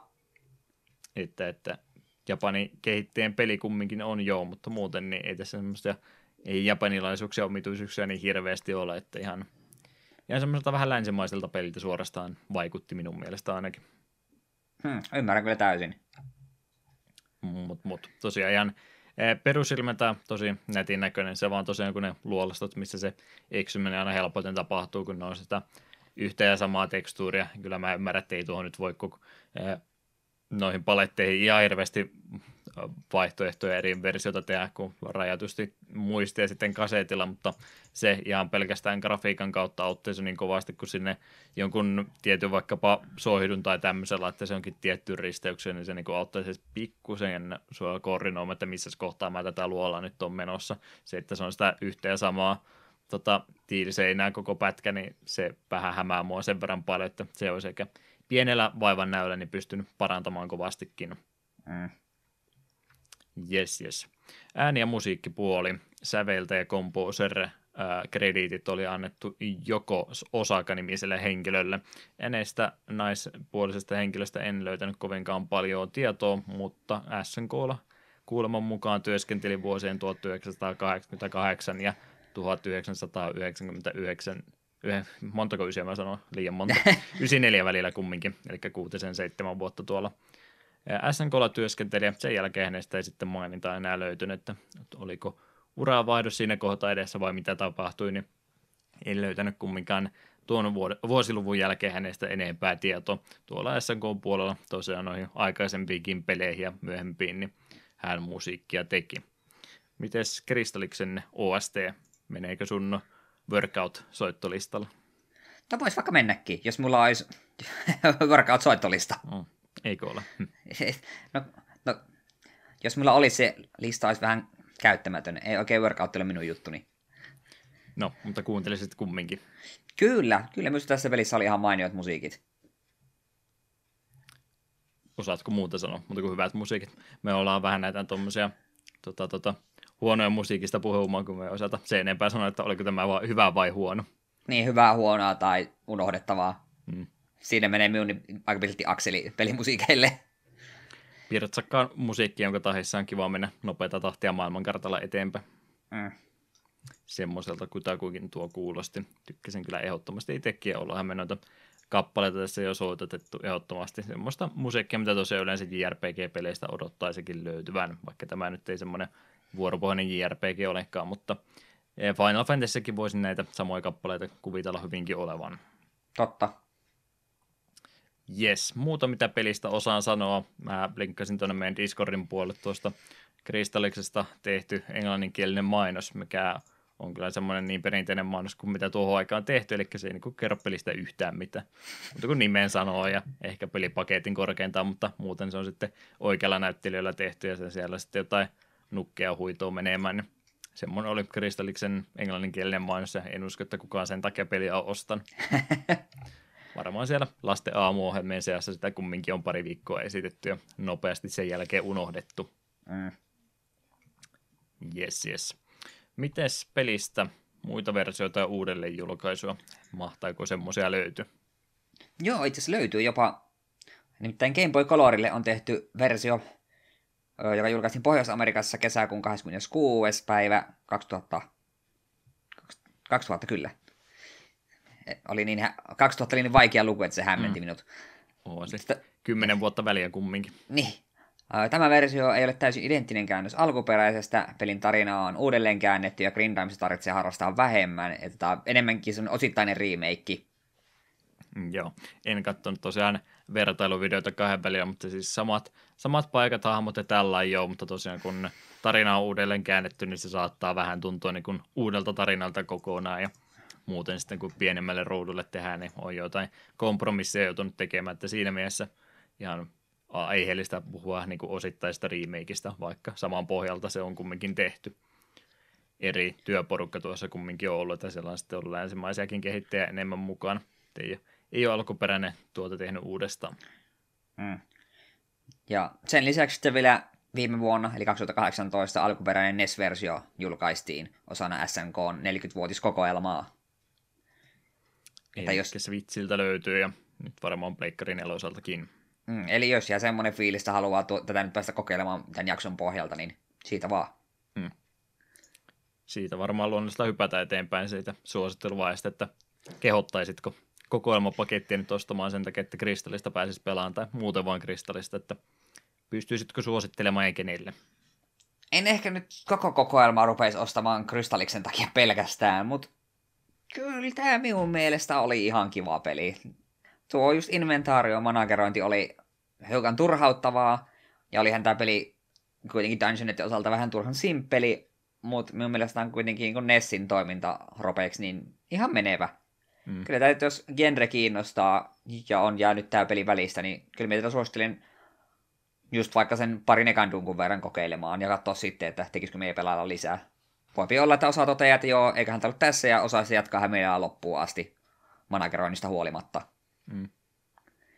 Sepä siinä on, kun se vähän epäreilu on sanoa, että pitäisi vertailla laitteen ja aikansa muita pelejä kohtaan, mutta kumminkin se ikääntymiselementtikin on mukana ja kyllä mä sanoisin, että nämä, tämän perusidea niin on paljon paremmin sitten myöhemmin jo tehty, että siinä mielessä niin ei ole niin hyvin ikääntynyt kuin moni muu peli ehkä voisi olla, niin Varauksella joo, mutta kyllä mä siis tuosta ajasta, mitä mä kolme nelisen tuntia tuota pelasin, niin kyllä mä siis tykkäsin. Aina vähän kun mennessä jumiin jäädään katsomaan kaidista eteenpäin, niin ei lopullisesti jumiutunut ja turautunut, niin kyllä niin kuin pelaamisesta koko ajan nautti, ettei siinä mielessä nyt semmoista isompaa virhettä tehty. Näytti keskivertoa paremmalta, pelas keskivertoa paremmin ja muuten niin kuin keskimääräisesti niin ehdottomasti edes, edes pelin parempaan puoliskoon tämä menee, mutta ihan niin kuin varauksettomasti kumminkaan osaa suositella.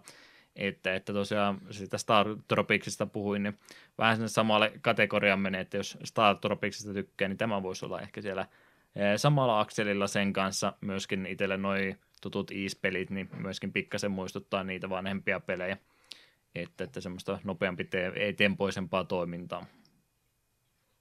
Semmoinen peli ja semmoisen pelien ystäville, niin ehkä voisin tätä suositella ja suosittelenkin. Eli enimmäkseen positiivinen fiilis jäi Kristalliksesta mieleen. Mm, kyllä. Vähän jo ennen kuin peli aloitinkin, niin oletin, että meille tulee varmaan tästä olemaan positiivinen fiilis. Mm. Joo, ja se just niin kuin puhuttiin tuossa, että ne NES-pelien joukosta niin kumminkin ollaan jo aika paljon ää, kirjastoa nähty etukäteen, niin semmoisia yllätyksiä sieltä joukosta enää hankala löytää, niin tämä oli just semmoinen peli, mistä ei sitä palversiota ollut ollenkaan, niin jäänyt meiltä monilta aikanaan kokematta, ja ei niin hirveästi olla tota, sisällön tuotteet ja muut ne kristallista hypettänytkään, niin siinä mielessä oli semmoinen ihan mielenkiintoinen löytö kyllä tuossa ja ihan mukava, että päästiin tätä pelaamaan, niin en, en paho, ole pahoillani sun valinnastani nyt ollenkaan. Että. No se on hyvä. Mm. Hyvän puolinen peli kumminkin kyseessä, niin kyllä me varmaan täällä takapölkyssä tätä muillekin sitten kehotetaan ainakin kokeilemaan.